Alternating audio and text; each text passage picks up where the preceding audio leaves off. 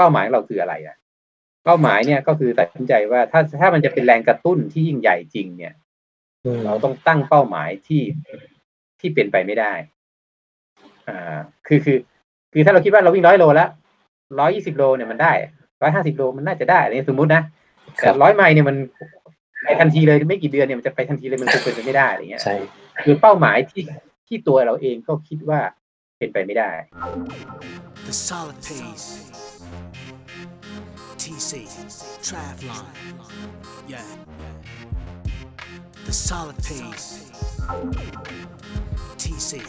Triathlon Yeah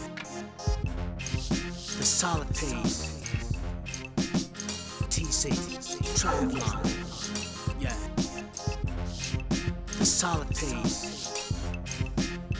TC Triathlon, yeah. The Solid Pace.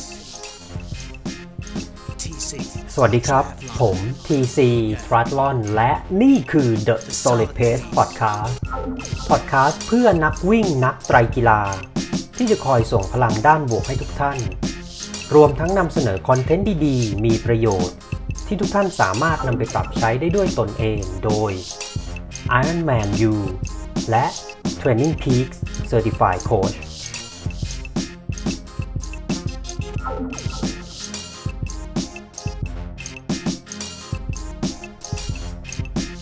หากคุณกำลังเริ่มต้นเล่นไตรกีฬาไม่ว่าจะเป็นในระยะสปรินต์สแตนดาร์ด 70.3 หรือ Full Distance Ironman หรือกำลังฝึกซ้อมเพื่อลงมินิมาราธอนฮาล์ฟมาราธอนหรือฟูลมาราธอนและต้องการหาโค้ชที่มีความรู้และประสบการณ์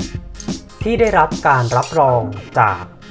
Iron Man และ Training Peaks คุณสามารถดูรายละเอียดออนไลน์โคชชิ่งเซอร์วิสของเราได้ที่ www.tc-triathlon.com/coachingpackage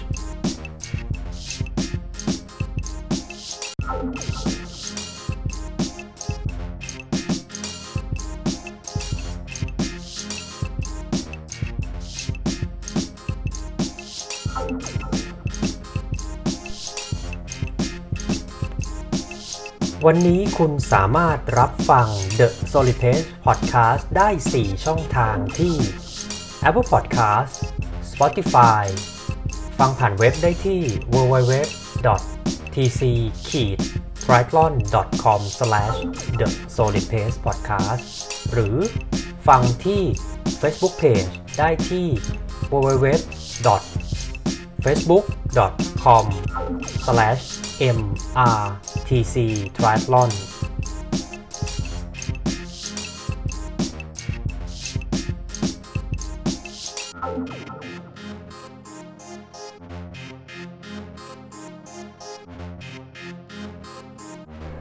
ไตรกีฬาคืออะไรมีจุดเริ่มต้นมาจากที่ไหนจะเริ่มต้นเล่นไตรกีฬาต้องใช้อุปกรณ์อะไรบ้างควรเริ่มซ้อมแบบไหนอย่างไรดีเราจะประเมินและวางแผนการซ้อมเบื้องต้นได้ด้วยตัวเองได้หรือไม่ถ้าทำได้ควรจะเป็นแบบไหนอย่างไรทั้งหมดนี้อยู่ในออนไลน์คอร์ส9แรกกับไตรกีฬา Intro to Triathlon โดย TC Triathlon Iron Man U และ Training Peak Level 2 Coach คอร์สเรียนนี้ใช้เวลาเรียน 50-60 นาทีผู้เรียนสามารถเข้าไปใส่อีเมล username และ password แล้วเริ่มเรียนได้ทันทีคลิกเข้าไปที่ www.tctriathlon.teachable.com หรือสามารถกดลิงก์ได้ที่โชว์โน้ตท้ายรายการ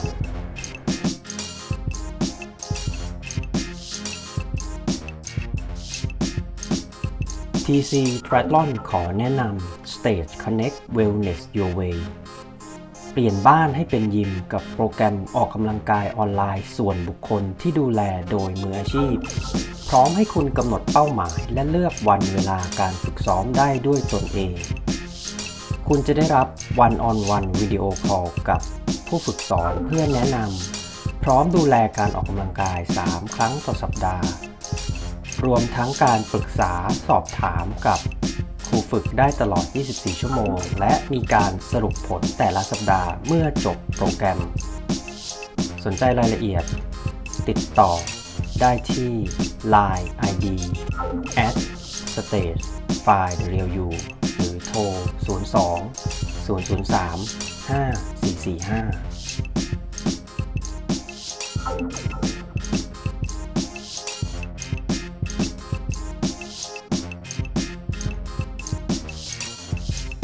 สวัสดีครับยินดีต้อนรับทุกท่านนะครับเข้าสู่ TC Triathlon Live Facebook Interview นะครับวันนี้ก็กลับมาเจอกันอีกครั้งนะครับก็วันศุกร์นะครับเดี๋ยวเสาร์อาทิตย์ก็สบายแล้วฮะได้หยุดแล้วฮะก็วันนี้ค่ำคืนวันศุกร์วันนี้นะครับพิเศษมากๆนะฮะก็เดี๋ยวเราจะมีแขกรับเชิญที่เดี๋ยวอุบไว้ก่อนนะครับว่าจะเป็นใครนะฮะก็ก่อนอื่นขออนุญาตแนะนำตัวนะครับผมชื่อเก่งนะครับธนากรชีพธำรงนะฮะก็เป็นโค้ชวิ่งโค้ชไตรกีฬาแล้วก็ทำหน้าที่ Sport Lab Specialist อยู่ที่ Stage Find The Real U นะครับผมก็ยังทำคอนเทนต์ด้วยนะฮะยังเป็นคอนเทนต์ครีเอเตอร์ด้วยอยู่ที่ www.tc-triathlon.com นะครับผมก็เป็นเว็บไซต์ที่ทำขึ้นเพื่อนักวิ่งนักไตรกีฬาที่จะคอยส่งพลังด้านบวกให้ทุกท่านรวมทั้งนำเสนอคอนเทนต์ดีๆมีประโยชน์ที่ทุกท่านสามารถนำไปปรับใช้ได้ด้วยตนเองโดย Iron Man U และ TrainingPeaks Level 2 Coach นะครับก็หากพลาดในส่วนของการไลฟ์พูดคุยกันวันนี้นะฮะก็ฟังกันได้ครับผมที่ The Solid Pace Podcast นะครับเป็น podcast ที่ผมทำขึ้นมานะฮะเพื่อนักวิ่งนักไตรกีฬาเช่นเดียวกันนะครับนักวิ่งเทรลก็เข้าไปฟังกันได้นะฮะก็เอพิโซดล่าสุดเพิ่งจะคุยกับคุณหญิงนะฮะวรรณิสาคงทองที่เป็น OCC UTMB 2021 Finisher นะครับก็เข้าไปฟังกันได้นะฮะก็แปะลิงก์ไว้ให้นะครับ www.tc-triathlon.com/thesolidpacepodcast หรือว่าถ้าสะดวกฟังเป็นApple Podcast Spotify Podbean นะฮะหรือจะฟังที่หน้า Facebook Page นี้ก็ได้นะครับ www.facebook.com นะครับแล้วก็/mrtc triathlon นะฮะ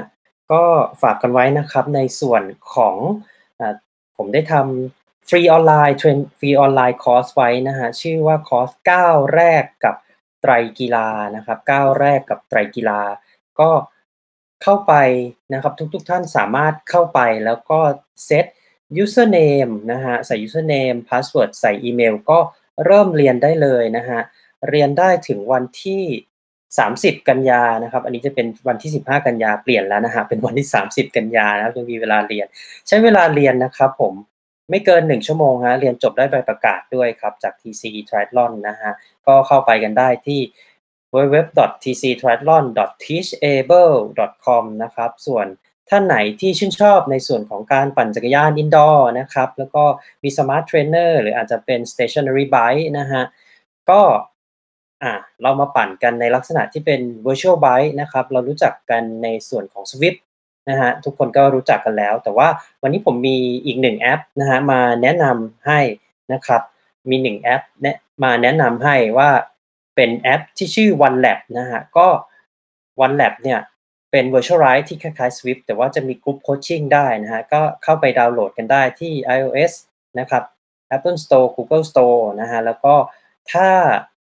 เขาจะให้ปั่นฟรีนะครับ15วันแล้วก็ถ้าปั่นฟรีเสร็จ15วันติดใจอยากจะปั่นอีก1เดือนนะครับแอดไลน์มากันได้นะฮะที่ลิงก์ที่แปะไว้ตรงนี้นะฮะก็จะได้โค้ชปั่นจักรยานออนไลน์แอนด์อินดอร์บนแอป OneLab ฟรี1เดือนนะครับผมก็เดี๋ยววันนี้นะขออนุญาตแนะนำแขกรับเชิญนะครับผมวันนี้นะฮะโอ้โหผมรู้จักกับพี่ชายท่านนี้นะครับนานมากแล้วฮะตั้งแต่ช่วงก่อนปี2014นะก็ตอนนั้นเป็นสมาชิกอยู่กับทีมไตรกีฬา O2 Max นะครับแล้วก็ตอนนั้นเรามีโปรเจกต์ที่เราเรียกได้ว่าทำร่วมกันนะก็คือว่าเราสมัครแข่งแล้วก็ซ้อมร่วมกันนะฮะเพื่อที่จะไป ในระยะไตรกีฬาที่เป็นระยะในฝันของหลายๆคนก็คือระยะ Full Iron Man นะฮะเป็นการว่ายน้ำ 3.8 กิโลเมตรปั่นจักรยาน180 กิโลเมตรแล้วก็ปิดท้ายด้วยวิ่ง Full Marathon 42.195 นะฮะแล้วก็ได้รู้จักกับพี่ชายของผมท่านนี้นะฮะท่านก็โอ้โหฝึกซ้อมแบบผมนี่นับถือเลยนะครับท่านแล้ววันนั้นท่านก็จบในเวลาที่ก่อนผมโอ้โหเกือบ3ชั่วโมงนะฮะก็เป็นเรื่องที่น่ายินดีเดี๋ยววันนี้เดี๋ยวเราก็จะมาแนะนำตัวนะครับผมแนะนำแขกรับเชิญให้ทุกท่านรู้จักนะวันนี้ผมอยู่กับพี่จุ๋งนะครับดร.ชุมพลครุฑแก้วนะฮะพี่จุ๋งนะครับตอนนี้เป็นนายกสมาคมวิ่งเทรลไทยนะฮะวิ่งเทรลมีสมาคมด้วยเหรอบางคนก็อาจจะยังไม่รู้นะครับแล้วสมาคมตอนนี้มีสมาชิกจะสมัครยังไงมีหน้าที่ทำอะไรเดี๋ยววันนี้พี่จุ๋มจะมาแชร์ให้พวกเราฟังนะฮะแล้วก็ในส่วนของผลงานที่พี่จุ๋มผ่านมาโอ้โหเรียกว่าไม่ธรรมดามากๆนะฮะคือ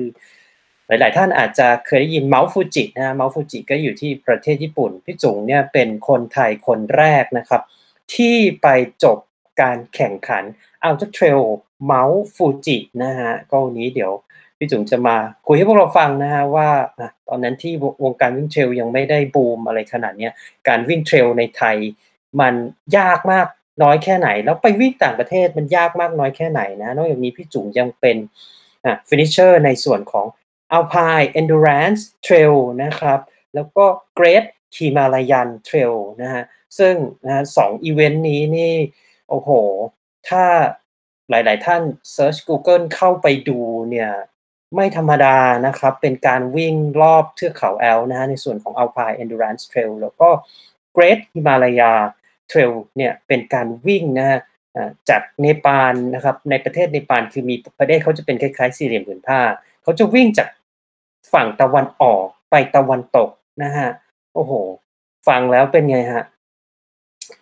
ไม่น่าเชื่อว่ามนุษย์จะทำได้นะฮะก็วันนี้พี่จุ๋มก็จะมาพูดในเรื่องของใช้พวกเราฟังนะในเรื่องของ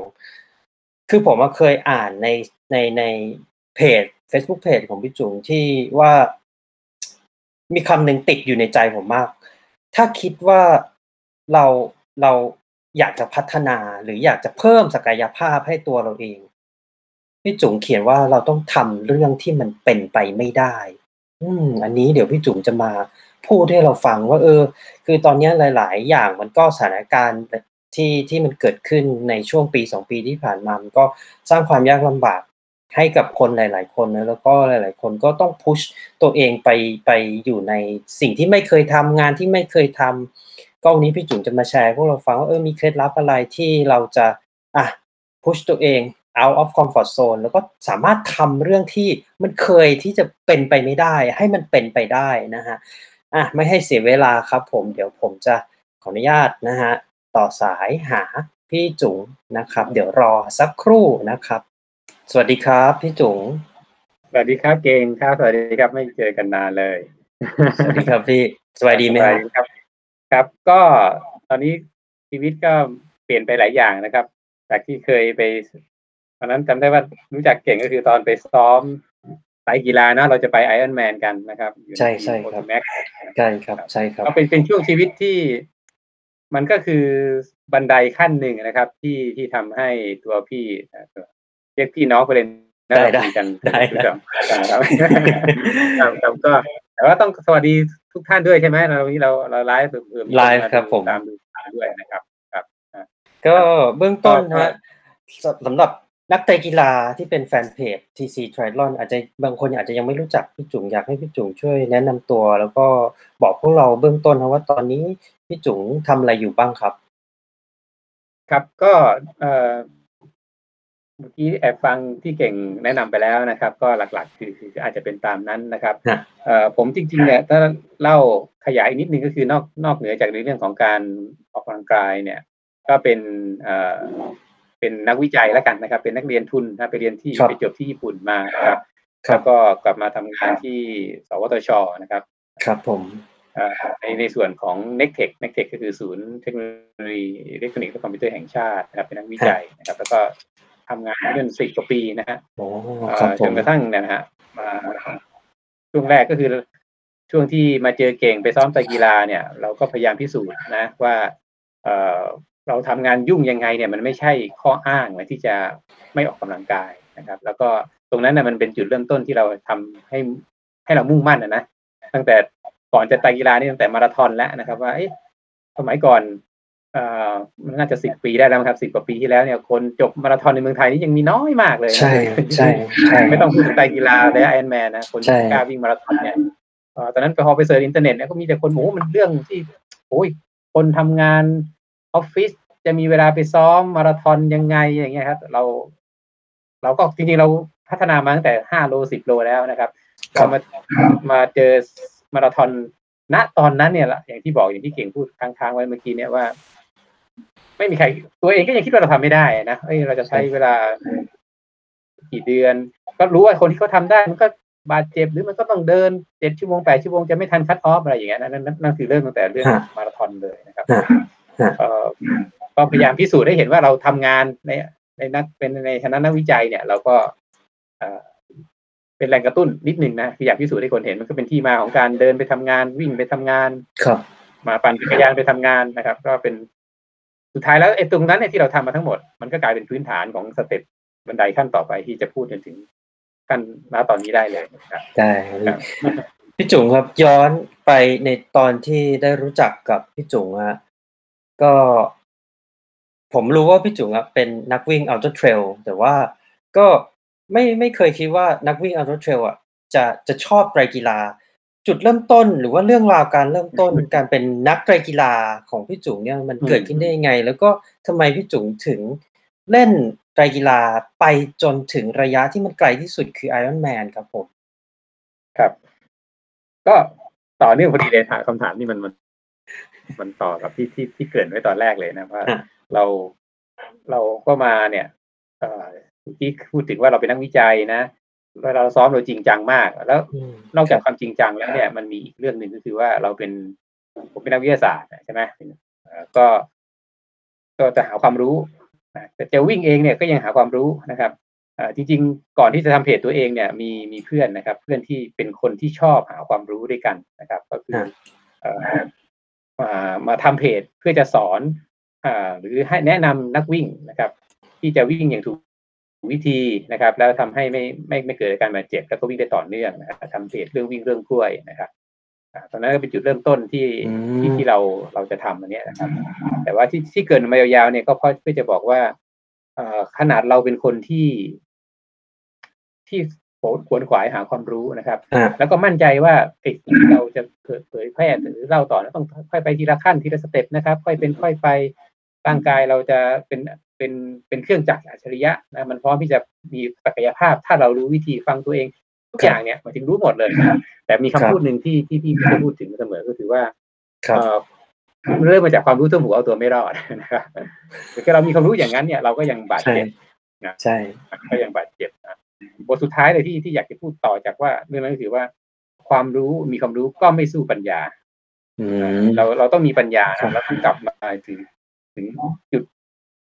พื้นฐานนะมีสติดึงสติกลับมานะครับว่าเราวิ่งเพื่ออะไรครับนะคือที่จะบอกคือว่ามันเป็นสเต็ปหนึ่งที่ในช่วงที่แรกๆเราวิ่งเนี่ยพัฒนาการมันดีมากๆนะครับยิ่งเรามีความรู้นะใช้ทูด้วยตอนนั้นใช้รองเท้าขนาดเบานะครับเบาบางอย่างที่จะให้นักวิ่งวิ่งได้เร็วนะครับมีนาฬิกามีจับคาดหัวใจใช่ไหมนับเพื่อจะดูว่าอัตราการเต้นหัวใจเป็นยังไงสมัยนี้มี GPS นะแต่สมัยก่อนเนี่ย GPS มันไม่ได้มันยังไม่ดังมากคือมันยังแพงแล้วนะครับผมก็ใช้ฟุตพอดที่จะจับที่เท้าแล้ววัดความเร็วมันก็จะวัดรอบเท้าด้วยแล้ววัดความเร็วได้ด้วยนะความเร็วโดยประมาณได้นะครับเพราะฉะนั้นเราจะรู้หลายอย่างเกี่ยวกับตัวใช้ทูขนาดนั้นเรายังเจ็บเลยเนี่ยนี่ออกไหมคือทั้งมีความรู้ทั้งใช้ทูใช้วิทยาศาสตร์การกีฬาต่างๆมาช่วยแล้วเราก็ยังเจ็บนะครับคือสุดท้ายแล้วนะคือมีความรู้ไม่สู้ปัญญาเนี่ยก็คือว่าเราต้องกลับมาสู่ต้นนะครับว่าเราวิ่งเพื่ออะไรกันแน่เราวิ่งเพื่อที่จะมีสุขภาพแข็งแรงใช่ไหมนะเราวิ่งเพื่อที่จะเป็นสันทนาการเป็นเวลาคือเพื่อสุขภาพจิตสุขภาพกายนะครับเพื่อสังคมหรืออะไรก็แล้วแต่เนี่ย มันเราเราถ้าเราวิ่งหรือออกกำลังกายเนี่ยมันน่าจะอยากวิ่งไปถึงวันสุดท้ายของชีวิตนะนี่คือคำที่เคยพูดนะครับก็ไปพาพ่อวิ่งก็เคยคุยกับพ่ออย่างนี้นะครับทีนี้ประเด็นที่บอกว่ามันจะต่อเป็นไตรกีฬายังไงเนี่ยมันก็มาจากจุดนี้แหละครับว่าพอเราบาดเจ็บเนี่ยมันก็ถึงกลับมาเรามันแตกไปหลายส่วนมากนะนี่คือจุดเปลี่ยนที่สำคัญอันหนึ่งในชีวิตของนักวิ่งเลยนะครับว่าพอเราบาดเจ็บปุ๊บเนี่ยผมไม่ใช่บาดเจ็บแล้วก็ท้อหรือว่าไปรักษาแล้วก็มากลับใหม่แค่นั้นเราคิดมากกว่านั้นนะว่าเราวิ่งเพื่ออะไรนะครับแล้วก็มันก็มีสตอรี่2เรื่องนะที่เกิดมาแล้วมันก็แยกเป็น2ทางนะครับทางนึงก็คือว่าอาการบาดเจ็บเนี่ยขออนุญาตวันนี้เดี๋ยวมันจะยาวไปนะครับถ้าโดนบาดเจ็บหรือไม่จะยาวเอาต่อให้มันถึงไตรกีฬาเลยก่อนว่าเราบาดเจ็บที่เท้านะครับแล้วก็พอไปหาความรู้เนี่ยเราก็เราลองทุกวิถีทางแล้วกันนะไม่ว่าหาหมอเจอแพทย์หลายคนมากที่ก็นำไปหลายอย่างสุดท้ายแล้วเราเลือกที่จะมาวิ่งเท้าเปล่าครับผมเพื่อรักษาอาการบาดเจ็บก็ยังไม่ลงรายละเอียดนะครับแต่ว่าถ้าใครสนใจก็ค่อยว่ากันทีครับแต่ว่าการที่เรามาวิ่งเท้าเปล่าเนี่ยมันทำให้เราเหมือนกับว่าถ้าสรุปสั้นๆคือว่าเราให้เท้าเนี่ยสอนเราสอนวิธีการวิ่งกับเราครับผมถ้าเราลงเท้าเราเจ็บเนี่ยส่วนที่เจ็บมันคือผิวเท้านะครับเท้าเรามีทั้งกล้ามเนื้อเยอะมากมีประสาทสัมผัสเยอะมากนะครับเพราะฉะนั้นการที่เรามาวิ่งเท้าเปล่าเนี่ยมันทำให้เราเหมือนกับวิ่งใหม่หรือหัดกีฬาชนิดใหม่และสิ่งที่ตามมาก็คือว่าเราวิ่งได้นุ่มนวลขึ้นพอเราวิ่งได้นุ่มนวลขึ้นนะครับมันเหนื่อยน้อยลงพอมันเหนื่อยน้อยลงเราวิ่งได้นานขึ้นแล้วก็ไม่บาดเจ็บเพราะมันนุ่มนวลวิ่งได้นานขึ้นนะครับนุ่มนวลขึ้นวิ่งช้าลงมันก็ตรงกับคอนเซ็ปต์ของใครบอกว่าวิ่งโซน2เป็นยังไงแล้ววิ่งนานขึ้นใช่ไหมครับมันก็จะกลายเป็นว่า endurance เรามาครับอันนี้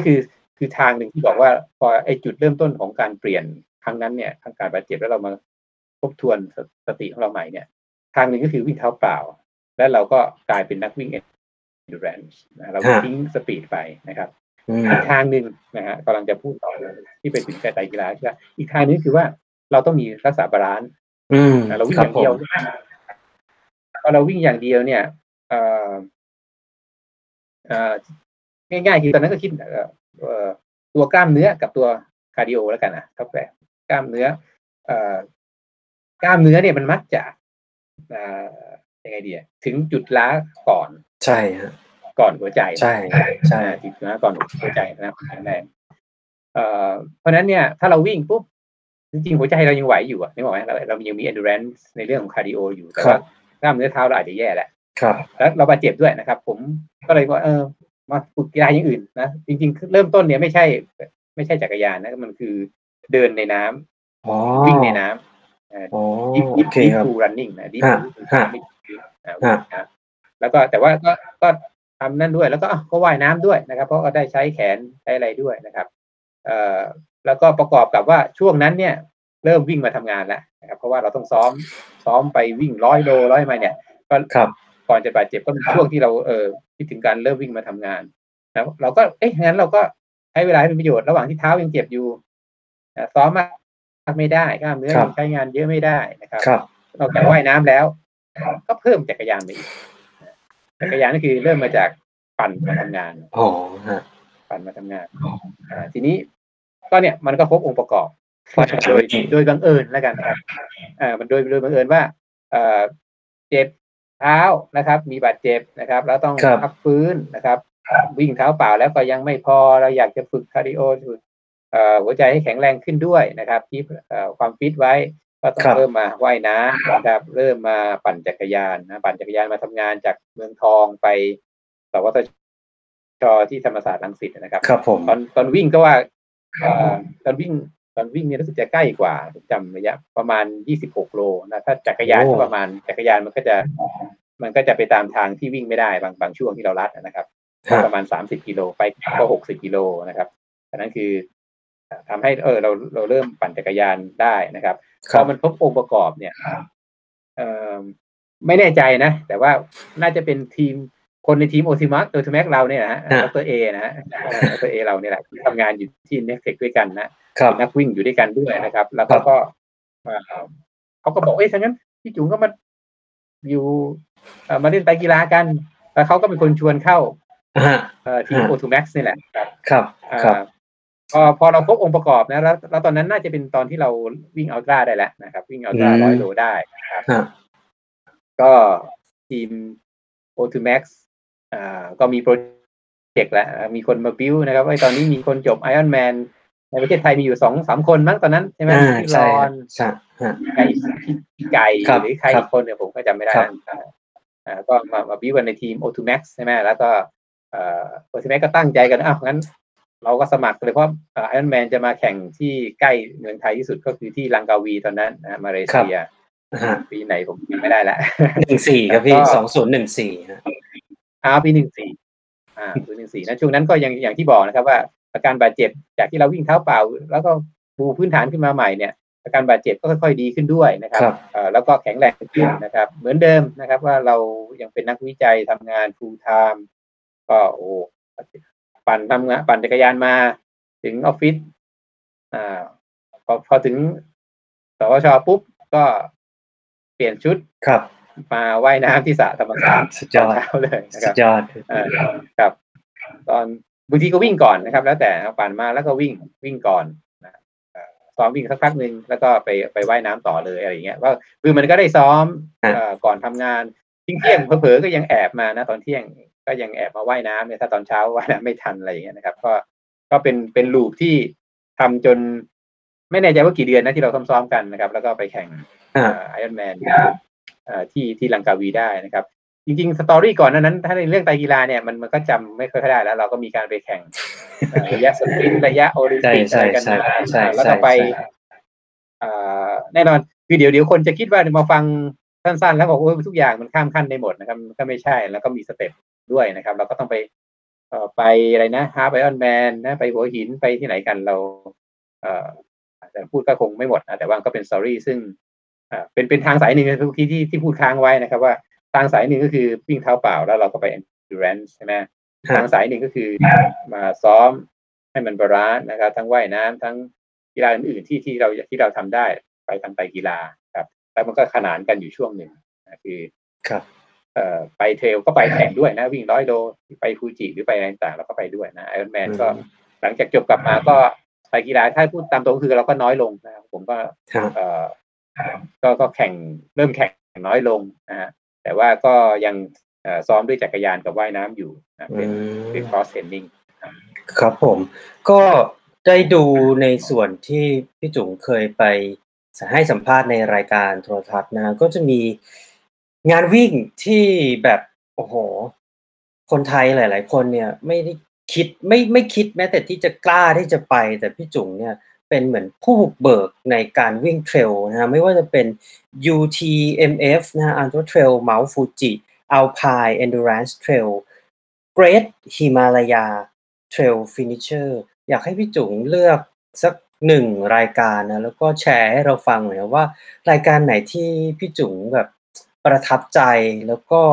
แบบไม่มีวันลืมเลยอะฮะก็ต้องพูดอย่างนี้ครับว่าเดี๋ยวอาจจะลงละเอียดบางรายการแต่ว่าครับประเด็นในเรื่องของ endurance ในเรื่องของการวิ่งเนี่ยณจุดที่บอกว่ามาวิ่งเท้าเปล่านะครับเรื่องเท้าเปล่าก็เป็นอีกศาสตร์หนึ่งนะก็เป็นอีกลาย story นึงซึ่งเวลาตอนนี้บางทีไปบรรยายก็บรรยายเรื่องเท้าเปล่าอย่างเดียวก็เคยนะครับแต่ว่ามันเป็นพื้นฐานที่ทำให้เรามี endurance มากขึ้นนะครับแล้วก็ไปแข่งระยะอัลตร้าได้ไกลมากขึ้นนะครับโดยที่ไม่ได้เน้นสปีดมากนักนะครับต้องเริ่มอย่างนี้ก่อนว่าณตอนนั้นเนี่ย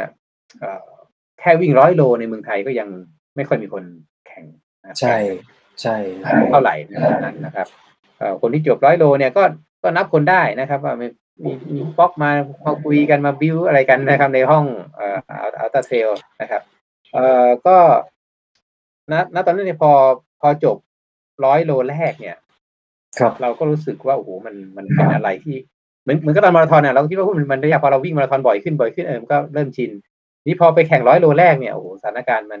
จบมาแบบโอ้แย่มากๆนะครับไม่ค่อยดีแต่ว่าโอเคหลังๆก็เริ่มดีขึ้นแล้วเราก็รู้สึกว่าโอเค100เลนเราทำได้แล้วนะครับประเด็นของเรื่องการวิ่งเนี่ยจาก100โลเนี่ยมันเริ่มก้าวกระโดดมาเป็น100ไมล์นะครับครับตอนนั้นก็คือที่บอกว่าไปแข่ง UTMF นะครับแล้วก็ยังไม่มีคนไทยที่จบนะฮะเพราะนั้นเนี่ยเราก็อยู่บอกว่า100โลได้แล้วแต่ยังไม่ได้ค่อยเข้มแข็งมากนักเนี่ยแล้วจะไปสมัคร100ไมล์มันก็เป็นจุดเริ่มต้นว่าทางนั้นต่อไปเนี่ยมันก็เป็นอันหนึ่งนะเป็นกุศโลบายที่เหมือนกับหลอกตัวเองนะครับให้เราซ้อมคือแต่ละคนเนี่ยจะมีแรงจูงใจในการซ้อมที่ต่างกันนะครับแต่สิ่งที่ผมหลังจากผ่านมาราธอนผ่าน100โลแรกผ่านIron Man ไตรกีฬามาได้เนี่ยเรารู้สึกว่าเราอยากจะมีแรงจูงใจที่มันจะดึงเราไปขั้นต่อไปสเต็ปต่อไปนะสิ่งที่เราคิดตั้งใจตอนนั้นคือปีนึงเนี่ยเราจะลงแค่รายการเดียวพอไหมเราก็ตั้งเป้าว่าอันนั้นอ่ะเป็นเป้าหมายของเรานะครับทีนี้เป้าหมายของเราคืออะไรนะเป้าหมายเนี่ยก็คือตัดสินใจว่าถ้ามันจะเป็นแรงกระตุ้นที่ยิ่งใหญ่จริงเนี่ยเราต้องตั้งเป้าหมายที่เป็นไปไม่ได้คือถ้าเราคิดว่าเราวิ่ง100โลแล้ว120โลเนี่ยมันได้150โลมันน่าจะได้อะไรสมมุตินะแต่100ไมล์เนี่ยมันไปทันทีเลยไม่กี่เดือนเนี่ยมันจะไปทันทีเลยมันเป็นไปไม่ได้อะไรเงี้ยคือเป้าหมายที่ตัวเราเองก็คิดว่าเป็นไปไม่ได้ครับไม่ออกมั้ยคือมันก็อาจจะหลอกตัวเองยากแหละแต่ว่าถ้าเราคิดว่าตัวเองทำได้อาจจะทำได้เราจะข้ามเป้าหมายนั้นไปนะครับก็เพื่อจะไปเป็นต่อไปครับคือจะกำลังจะบอกว่าเป้าหมายที่จาก100โลแล้วก็คือกระโดดไป UTMF ที่ฟูจินั่นแหละนะครับแล้วก็แต่แทรกนิดนึงก็คือว่าก็เป็นแนวคิดอีกอันหนึ่งก็คือว่าเราจะทำยังไงเพื่อจะ1ปีเนี่ยใช้เวลา1ปีเนี่ยทำสิ่งที่เราคิดว่าเป็นไปไม่ได้ให้เป็นไปได้สิ่งนั้นคือการซ้อมการฝึกซ้อมนั่นเองนะณตอนนั้นเนี่ยมันก็เป็นการฝึกซ้อมที่เราก็เหมือนเดิมนะครับเรายังทำงานเป็นทั้งวิจัยอยู่นะครับวันศุกร์เย็นนั่งแท็กซี่ไปดอนเมืองนะนั่งเครื่องบินไปเชียงใหม่นอน1คืนเสาร์เช้ายันเย็นนะ10กว่าชั่วโมงวิ่ง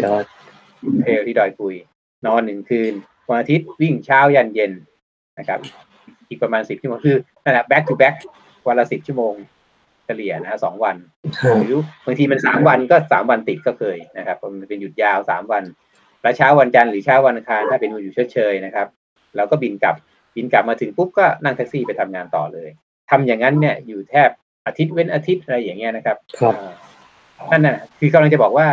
อันนั้นคือเราเซตไว้ก่อนว่าเป้าหมายคืออะไรนะครับแล้วก็ใช้เวลาเนี่ยกับการซ้อมนะครับณที่ก่อนเดินทางไปแข่ง UTMF นะณจุดที่ก่อนเดินทางไปแข่ง UTMF เนี่ยผมก็ให้สัมภาษณ์กับคนที่มาไม่ถึงกับไลฟ์ก็มาสัมภาษณ์เพื่อจะทำคอนเทนต์นะครับจะไปแข่ง UTMF จริงผมก็พูดไปนะในกับเขาว่าจริงๆ UTMF เนี่ยไม่ต้องไปแล้วก็ได้ณตอนนั้นนะคือเพราะว่าเราไปซ้อมที่เชียงใหม่เนี่ยเราก็รู้อยู่แล้วว่ามันได้อะนึกออกมันน่าจะไปได้คือไม่ได้ประมาทนะเพราะว่าก็ไม่ใช่รายการง่ายๆตอนนั้นนะครับก็ไม่ใช่ว่าไม่ใช่เป็นได้พูดผิดไม่อยากพูดอย่างนั้นดีกว่าว่ามันซ้อมมาจนอะไรมั่นใจระดับหนึ่งแล้วกันนะครับแล้วก็เราก็สนุกกับการซ้อมแล้ว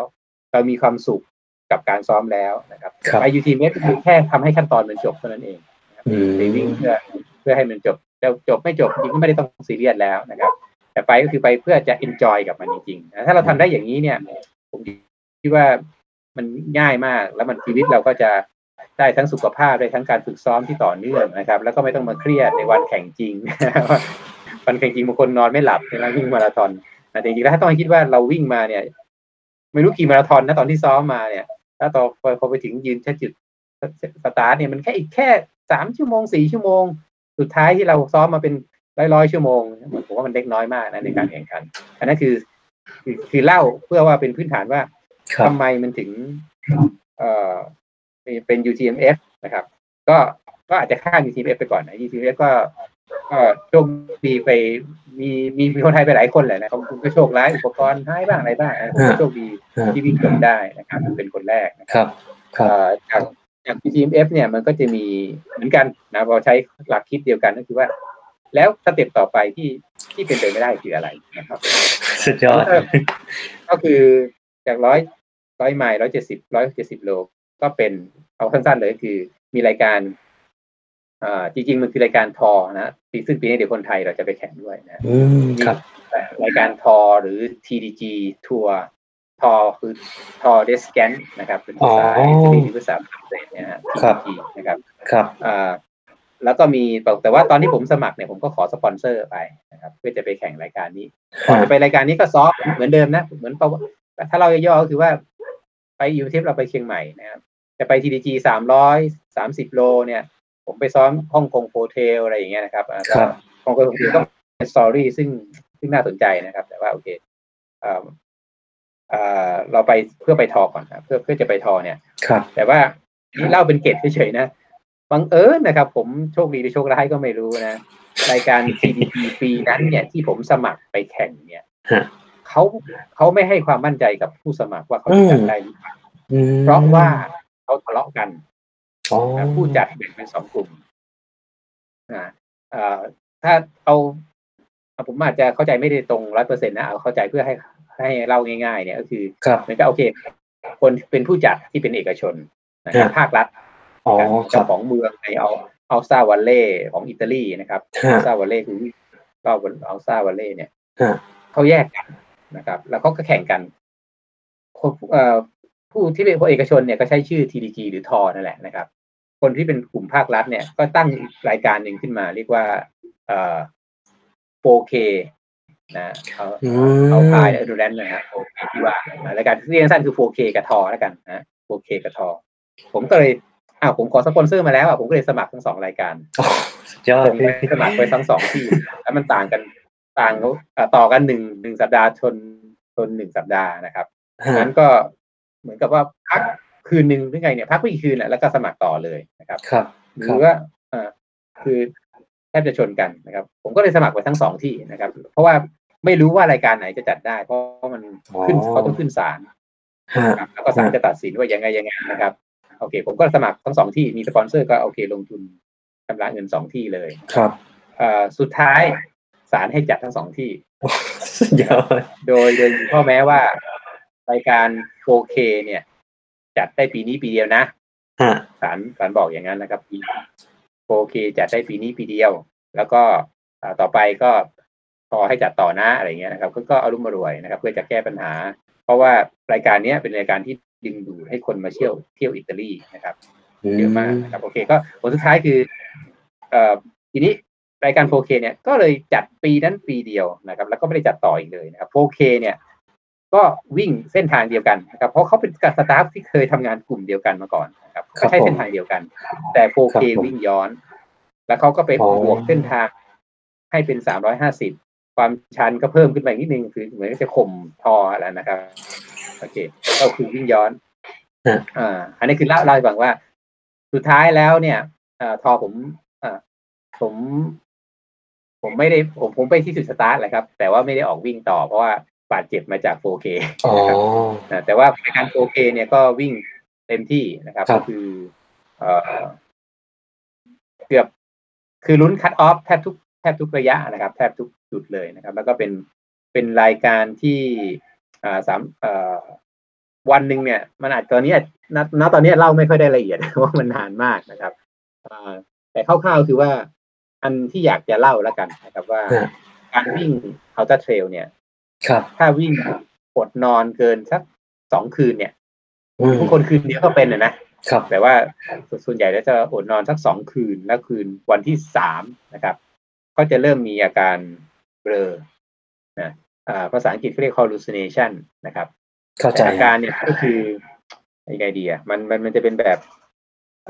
รู้จักเดจาวูใช่ไหมเห็นภาพหลอนใช่มันจริงมันคล้ายๆเดจาวูนะครับแต่แล้วผมก็เชื่อว่ากลไกก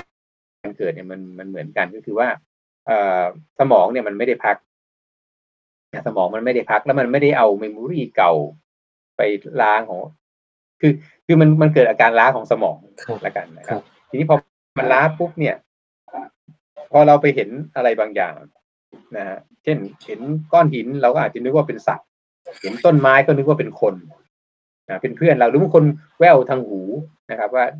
มันอาจจะได้ยินเสียงอะไรบางอย่างหูอื้อบางอย่างแต่เราประสาทเราเนี่ยไปแมปกับความทรงจำในอดีตนะว่าเราเคยเห็นภาพนั้นสมมติว่าองค์ประกอบของภาพนั้นเนี่ยมี10ส่วนกับองค์ประกอบของก้อนหินเนี่ยมี10ส่วนเหมือนกันนะครับก้อนหินกับสัตว์เนี่ยมันย่อมไม่เหมือนกันทั้ง10ส่วน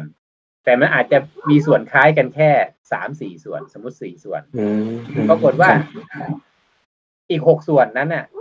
เราลืมไปแล้วเราจำองค์ประกอบได้แค่4ส่วนและ4ส่วนนั้นน่ะมันบังเอิญมาทับกับก้อนหินนึกออกมั้ยทั้งที่อีก6ส่วนไม่เหมือนกันเลยนะครับมันก็เลยเห็นพอเห็นก้อนหินตรงนี้ปุ๊บเราก็เลยไปดึงความทรงจำนะว่าเอ้ยภาพนี้ฉันเคยเห็นแล้วมันคือตัวอะไรอะไรฮะหรืออันนี้คือผมเล่าให้เข้าใจง่ายๆนะครับว่าเดจาวูหรือการเห็นภาพซ้อนหรือสถานการณ์นี้มันเคยเกิดขึ้นมาแล้วนี่คนนี้เราเจอหน้าเนี่ยเราเคยเจอเข้ามาก่อนเนี่ยมันคือเรื่องนี้ทั้งหมดนะครับเราจำองค์ประกอบของคนนี้ได้บางส่วนแล้วมาแมปกับไอ้สิ่งที่เราประสาทเบลออยู่สมองเราไม่ได้พักมันทำให้เราเกิดแฟลชแบ็คในอดีตแล้วก็ทำให้เราเบลอได้นะครับมันเกิดขึ้นตั้งแต่ฮ่องกงโฮเทลนะครับแล้วก็มาเกิดที่เนี่ยที่อยากจะเล่าต่อมันคือว่าอย่างนี้ฮะมันเกิดหนักมากเพราะว่าผมวิ่งทั้งหมด6คืนนะครับแล้วมันจะหนักขึ้นเรื่อยๆการเบลอคือสำหรับความล้าทางร่างกายอะไรเนี่ยบางทีมันซ่อมแซมได้นะครับคือมันก็ไม่ใช่เรื่องดีนักนะครับเรารู้ว่าร่างกายล้าปุ๊บพอถึงสเตชันถึงไลฟ์เบสพอได้นอนพักสักครึ่งชั่วโมงเรามีเวลานอนแค่นั้นจริงๆนะครึ่งชั่วโมงหรือเต็มที่ไม่เกิน1ชั่วโมงเนี่ยต้องออกแล้วนะครับร่างกายเราก็รีเฟรชแล้วก็ได้พักได้นะครับแต่สมองมันไม่ค่อยได้พักก็เลยเกิดอย่างนั้นทีนี้พอมันเกิดหนักๆขึ้นนะครับผมอาการเดจาวูหรือ hallucination เนี่ยมันเกิดทางภาพกับทางเสียงที่ทุกคนรู้แต่ที่ผมเจอที่อิตาลีเนี่ยนี่ผมเชื่อเองนะครับว่ามันเกิดเป็นไงบ้างครับทางความรู้สึกด้วยมันคืออะไรพี่เห็นบางอย่างป่ะคือเห็นคือภาพใช่มั้ยหูก็คือฟังเสียงนะไอ้ความรู้สึกนี่คือความรู้สึกเนี่ยแน่นอนว่าคนอาจจะเห็นสถานการณ์นี้ฉันเคยผ่านมาแล้วฉันเคยวิ่งมานี่เห็นไฟไงฉันเคยวิ่งมาแล้วนี่ที่ไหนที่ฮ่องกงคือเห็นไฟจะเข้าหมู่บ้านแล้วก็เห็นไฟอยู่อย่างนั้นเป็นชั่วโมงเนี่ยไม่ถึงหมู่บ้านสักทีเลยซึ่งอันนี้เป็นพื้นฐานนะซึ่งก็เจอคนที่เจอไกลๆนะเจอแน่ๆนะครับครับครับหรือฉันเคยผ่านไอ้นี่มันฮ่องกงหรือเปล่าเราวิ่งอยู่ที่ไหนแน่อะไรอย่างเงี้ยนะครับเพราะเราอดีตเราเคยวิ่งนี่มันญี่ปุ่นหรือเปล่านะเราจะเอาความรู้สึกเก่าๆกลับขึ้นมาอันนี้เรื่องนึงนะการความรู้สึกยิ่งกว่านั้นคือว่าความรู้สึกเจ็บนั่นอย่างเช่นว่าตอนที่เราวิ่งลงเขาอันนี้ฟังสนุกพี่เจนะเราวิ่งลงเขาแล้ว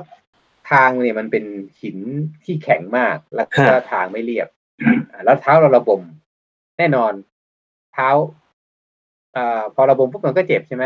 เราก็จะวิ่งโอ้ทรมานมากวิ่งลงเขามันก็ทรมานมากเราทรมานอยู่งั้นนานมากๆทีนี้พอเรามาดูทีอ้าว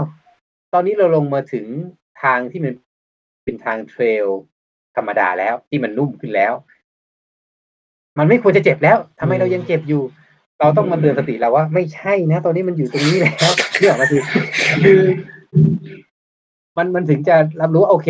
ใช้เวลาสักพักนึงโอเคว่าเอ้ยมันควรจะเลิกระบมหรือเลิกเจ็บได้แล้วนะนี่เรื่องนึงนะครับว่ามันอาจจะมาจากเพราะร่างกายเราหลอกเราเพราะต้องการให้เราพักก็ได้นะครับว่าอีกอันนึงที่ชัดมากนะครับก็คือว่ามีปัญหาเรื่องตอนที่ไปซ้อมฮ่องกงโฟเทลเนี่ยผมเจ็บจากเข่าข้างหนึ่งผมเจ็บเข่าข้างขวามันก็จะมีอาการแบบหนึ่งนะครับที่มันพึดอันนี้ไม่ชัวร์นะแต่ว่าผมรู้สึกอย่างนั้นนะครับว่าพอเราเจ็บเข่าข้างขวามันก็เป็นหายแหละนะครับเพราะว่ามันก็จะจี๊ดในบางครั้งทีนี้หลายครั้งนะครับว่าร่างกายเนี่ยมันเอาความรู้สึกเจ็บที่ผมเคยเจ็บข้างขวาเนี่ยมาอยู่ด้านซ้ายก็ได้โอ้เหรอฮะ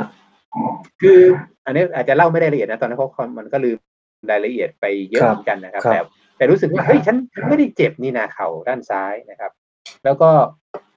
แต่มันเจ็บตลอดจนกระทั่งถึง CP เลยนะครับแล้วปรากฏว่าพอถึง CP มันก็หายเนี่ยพอเราได้พักมันก็หายโดยที่แล้วเราก็ไม่ได้เป็นข้างซ้ายอีกเลยครับพี่นึกออกไหมครับเพราะว่าเข่าจริงเราเจ็บข้างขวานึกออกไหมครับแต่ว่าพอนั้นณตอนนั้นเนี่ยพอถึง CP ปุ๊บมันจะเจ็บอีกด้านหนึ่งคือเหมือนกับว่าโอเควันนี้ผมเคยพยายามคุยกับผู้รู้อะไรเงี้ยว่ามันคืออะไรมันเกิดอะไรขึ้นอะไรอย่างเงี้ยนะครับแต่ว่าก็ยังหาคำตอบไม่ได้นะฮะหรือมันอาจจะเป็นแค่ความหลอนของประสาทที่เกี่ยวข้องนะแต่ว่าผมก็จะบอกว่ามันหลอนที่ความรู้สึกครับพี่ครับว่า hallucination นะครับโอเคแต่นั่นแหละคือสิ่งที่ประสบการณ์ที่ได้เจอในการวิ่งเทรลยาวๆนะครับที่ฮ่องกงเป็นนิดหน่อยแล้วเป็นที่ที่อิตาลีเนี่ยเยอะครับจริงๆพี่ที่ประทับใจสุดมันคือเนปาลแน่ๆนะครับมีเรื่องเยอะแยะนะครับแต่ว่าถ้าจะเล่าสักเรื่องหนึ่งเนี่ยมันคือเรื่องนี้นะที่เกิดขึ้นที่แอลที่อิตาลีนะครับส่วนเนปาลมันคือสเต็ปจากอิตาลีว่า330โลแล้วจะไปไหนต่อนะก็คือคิดถึงเนปาลนั่นแหละนะครับซึ่งอันนี้ก็จะอยากให้พี่จุ๋งพูดถึงเรื่องหนังสือฮะผู้ซึ่งหิมาลัยไว้ชีวิตนะที่เมื่อกี้พี่จุ๋งเกริ่นมาแล้วนะฮะถ้าอย่างผมถ้าไปซื้อหนังสือผู้ซึ่งหิมาลัยไว้ชีวิตเนี่ยเนื้อหาเนี่ยมันจะเกี่ยวข้องกับอะไรแล้วก็สิ่งที่ผู้อ่านจะได้รับหรือ key message จากหนังสือเล่มนี้ที่พี่จุ๋งอยากจะพูดกับผู้อ่านคืออะไรครับพี่ครับแกก็เอามาเตรียมไว้นะครับหนังสือหน้าปกตัวนี้ครับผู้ซึ่งหิมาลัยไว้ชีวิตนะครับโดยคุณเกริกสิทธิ์พลมาศนะครับคือนิดนึงนะอันนี้เป็นกวีซีไลท์นะครับกวีซีไลท์ปีจำปีไม่ได้น่าจะปี59หรือไงนะครับครับเป็นกวีซีไลท์แล้วก็เป็นท่านแรกนะครับที่พอปีถัดมาก็ได้รับเสนอชื่อในซีไลท์ซีไลท์เหมือนกันนะครับเป็นกวีซีไลท์แต่อีกกลุ่มนึงมันจะมีซีไลท์ที่เป็นกวีกับเรื่องสั้นท่านได้รับนิพิธมาท่านก็ได้รับเสนอชื่อด้วยเป็นนักวิ่งเทรลเหมือนกันนะครับก็ผมใช้วิธีว่าโพสต์ Facebook นะว่าพอกลับมาจากเนปาลเนี่ยก็โพสต์ Facebook ว่าอยากจะหาโกสต์ไรเตอร์นะโกสต์ไรเตอร์อยากให้เขาเขียนมาว่าโปรไฟล์อะไรเป็นยังไงแล้วผมก็เลือกท่านนี้นะครับแล้วตรงนี้ก็เป็นเพื่อนกันเลยนะครับว่าคือที่มาก็คือที่มาหนังสือเล่มนี้ก็คือการไปแข่งGreat Himalaya Race นะ Great Himalaya Raceคนจัดนะเขาก็คุยว่ามันเป็นเรสที่เห็นได้จากดวงจันทร์นะเส้นทางเหมือนกับมาจากกำแพงเมืองจีนเนี่ยแนวทางที่จีนก็เป็นจริงเห็นจากดวงจันทร์ใช่ไหมเรสนี้ก็เหมือนกันเพราะมันเป็นหลังคาโลกนะครับยาวนะครับถ้าเอาเส้นมาวาดเนี่ยมันก็จะเป็นเส้นที่ใหญ่แล้วก็ยาวมากๆนะครับเป็นยังไงดีก็คือมันเป็นสเต็ปต่อมาจากอิตาลีนะครับว่าจะจบจากอิตาลีแล้วเนี่ยนะครับถึงแม้ว่าจะได้จบแค่เลสเดียวนะจบแค่ 4K แล้วไปที่จุดสตาร์ท TG หรือที่ทอเนี่ยแล้วก็วิ่งไปนิดนึงแล้วผมก็ออกนะครับเพราะว่ามันกลัวจะบาดเจ็บมากขึ้นนะครับครับนี่สเต็ปมาจาก 4K 330 โล 350 โลเนี่ยนะครับก็มันก็มีที่มานะครับมีนักวิ่งฝรั่งเศสเขาแนะนำมานะครับว่ารายการเนี้ยมันน่าสนใจยังไงนะครับคร่าวๆนะผมเล่าประวัติคร่าวๆก็คือว่าเส้นทางเนี่ยเขาเรียกว่า Great Himalaya Trail เส้นทาง Great Himalaya Trail เนี่ยมันเป็นเส้นทางที่มีคนนิยามไว้ตั้งแต่อดีตแล้วนะครับมันก็คือทุกคนก็รู้นะครับว่าภูเขาเทือกเขาแล้วกันเทือกเขาหิมาลัยเนี่ยจริงมันยาวตั้งแต่พม่านะบางคนบอกว่าถึงดอยอินทนนท์บ้านเราด้วยนะครับเพราะมันมีกุหลาบหินพันปีเหมือนกันมีสัตว์อะไรคล้ายๆกันนะครับตั้งแต่อินทนนท์พม่านะครับบังคลาเทศภูฏานนั่นแหละไปเรื่อยๆนะครับจนถึงเนปาลนะครับอินเดียนิดนึงสิคิมขั้นอยู่นิดนึงแล้วก็เนปาลเนี่ยคือภูเขาเลยเป็นคือไหล่ของโลกนะครับถ้าทิเบตมันคือหลังคานะครับมันก็จะจากทิเบตเนี่ยสูงได้ใช่ไหมตรงพอมาถึงทิ ทิเบตกับเนปาลมันจะขึ้นสูงกว่าทิเบตใช่ครับนะก็คือแนวเทือกเขานะครับทั้งส่วนที่สูงที่สุดก็คือเนปาลทั้งประเทศเลยนะรอยต่อระหว่างชายแดนทิเบตกับเนปาลทั้งประเทศนะครับแล้วก็ไปต่อก็เป็นปากีสถานอัฟกานิสถานอะไรก็ว่าไปผ่านอินเดียนิดนึงนั้นทางGreat Himalaya Trailนี่มีคนนิยามเอาไว้นะว่ามันเป็นช่วงที่อยู่ในเนปาลเยอะที่สุดเนี่ยช่วงนี้ประมาณ 1,800 กิโลหรือ 2,000 กิโลเนี่ยก็คือเส้นทางเทรลซึ่งจากตะวันออกสุดของเนปาลข้ามเทือกเขาหิมาลัยนะเน้นสมัยก่อนเนี่ยเขาก็ใช้คำว่าเส้นทางเทรลที่ใกล้แนวเทือกเขามากที่สุดครับผมก็คือไม่ได้อาจจะไม่ได้เข้าขึ้นบายพาสเหมือนเส้นทางอันนี้นะครับครับก็จะมีคนบอกโอ้คนนี้ทำได้ในเวลา90วันอะไรอย่างเงี้ยนะครับ3 เดือนที่จะเทรคกิ้งไปเรื่อยๆนะจนตะวันออกสุดไปตะวันตกสุดเขาเรียก Great Himalaya Trail ทีนี้มีคนพยายามทำอย่างเงี้ยก็ใช้เวลานานนะครับแล้วก็เมื่อสัก10กว่าปีก่อน10หรือ20ปีก่อนนะครับมีชาวฝรั่งเศสคนหนึ่งนะกับเพื่อน2คนเขาก็ทำได้40วันนะแต่ว่าโอเคระยะทางอาจจะไม่ถึงเท่าเลสนี้แล้วก็ความชันไม่ถึงเพราะว่ามันก็เป็นเส้นทางที่อาจจะไม่ได้ข้ามเขาตลอดนะครับก็เป็นเส้นทางที่ใกล้เขามากที่สุดครับทีนี้เขาก็เลยคิดเขาเนี่ยก็เป็นคนมาจัดเรสนี้แล้วเขาก็ร่วมแข่งด้วยนะครับอ๋อครับผมโลนะครับเขาก็มาจัดเรสเนี้ยนะครับจ้างออร์แกไนเซอร์ฝรั่งเศสร่วมกับเนปาลนะครับว่าจะจัดเรสฮีมาเรสนะครับเน้นเส้นทางที่ข้ามพาสนะครับพาสเก่งจากคำว่าพาสเนี่ยพาสเนี่ยก็คือสมมุติว่าเราจะไปตามเทือกเขานะครับครับวิ่งไปเรื่อยหรือเส้นทางเทลไปเรื่อยๆเนี่ยมันก็ต้องข้ามแล้วก็ต้องขึ้นลงเพราะว่ามันเปลี่ยนเส้นทางใช่ฮะจุดสูงสุดของเส้นทางเขาเรียกว่าพาสอ๋อครับผมสูงสุดลงขึ้นไปถึงจุดแล้วแล้วก็ลงมันจะขึ้นลงมันพาสเนี่ยมีเรื่อยๆนะนับไม่ถ้วนนะครับเพราะวันนึงก็ข้ามไปกี่พาสครับคือพาสไม่ใช่เป็นต้องเป็นยอดนะครับเราก็เลือกแนวสันเขาแล้วก็ลงไปเรื่อยๆนะครับคือหนังสือเล่มนี้บันทึกเรื่องราวของพี่จุ๋งในเรสนี้ใช่ไหมครับใช่ครับเพราะว่าตอนการที่จะไปอันนี้เนี่ยมันมีเรื่องเล่าอีกยาวนะครับว่าเราไปได้ยังไงนะสมัครยังไงนะครับแล้วก็ถึงขนาดผมต้องลาออกจากงานต่อเรสนี้สุดยอดคือเพราะนั้น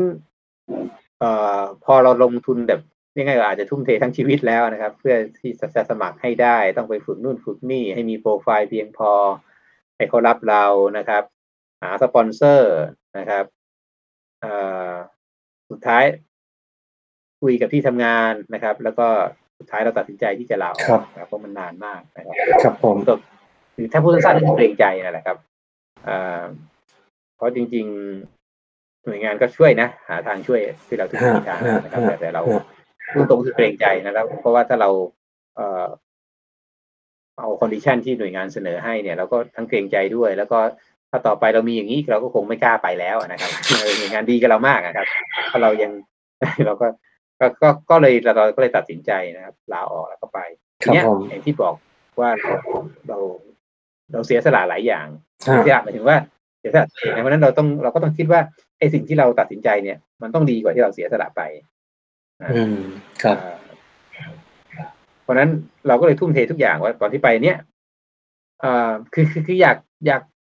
กจบก็ส่วนหนึ่งแต่ว่าอย่างที่ผมเคยเล่านะว่าการซ้อมมันสำคัญกว่าไอ้การจบผมไม่ได้ซีเรียสมากนะครับจริงๆแล้วนะครับแต่ว่าเพราะว่ามันทุ่มเททุกอย่างไปแล้วเนี่ยเราก็เลยอยากจะจบให้ได้ด้วยเนี่ยเป็นความตั้งใจลึกๆอันหนึ่งนะครับอีกอันนึงคือว่าไหนๆไปแล้วเนี่ยไม่จบเนี่ย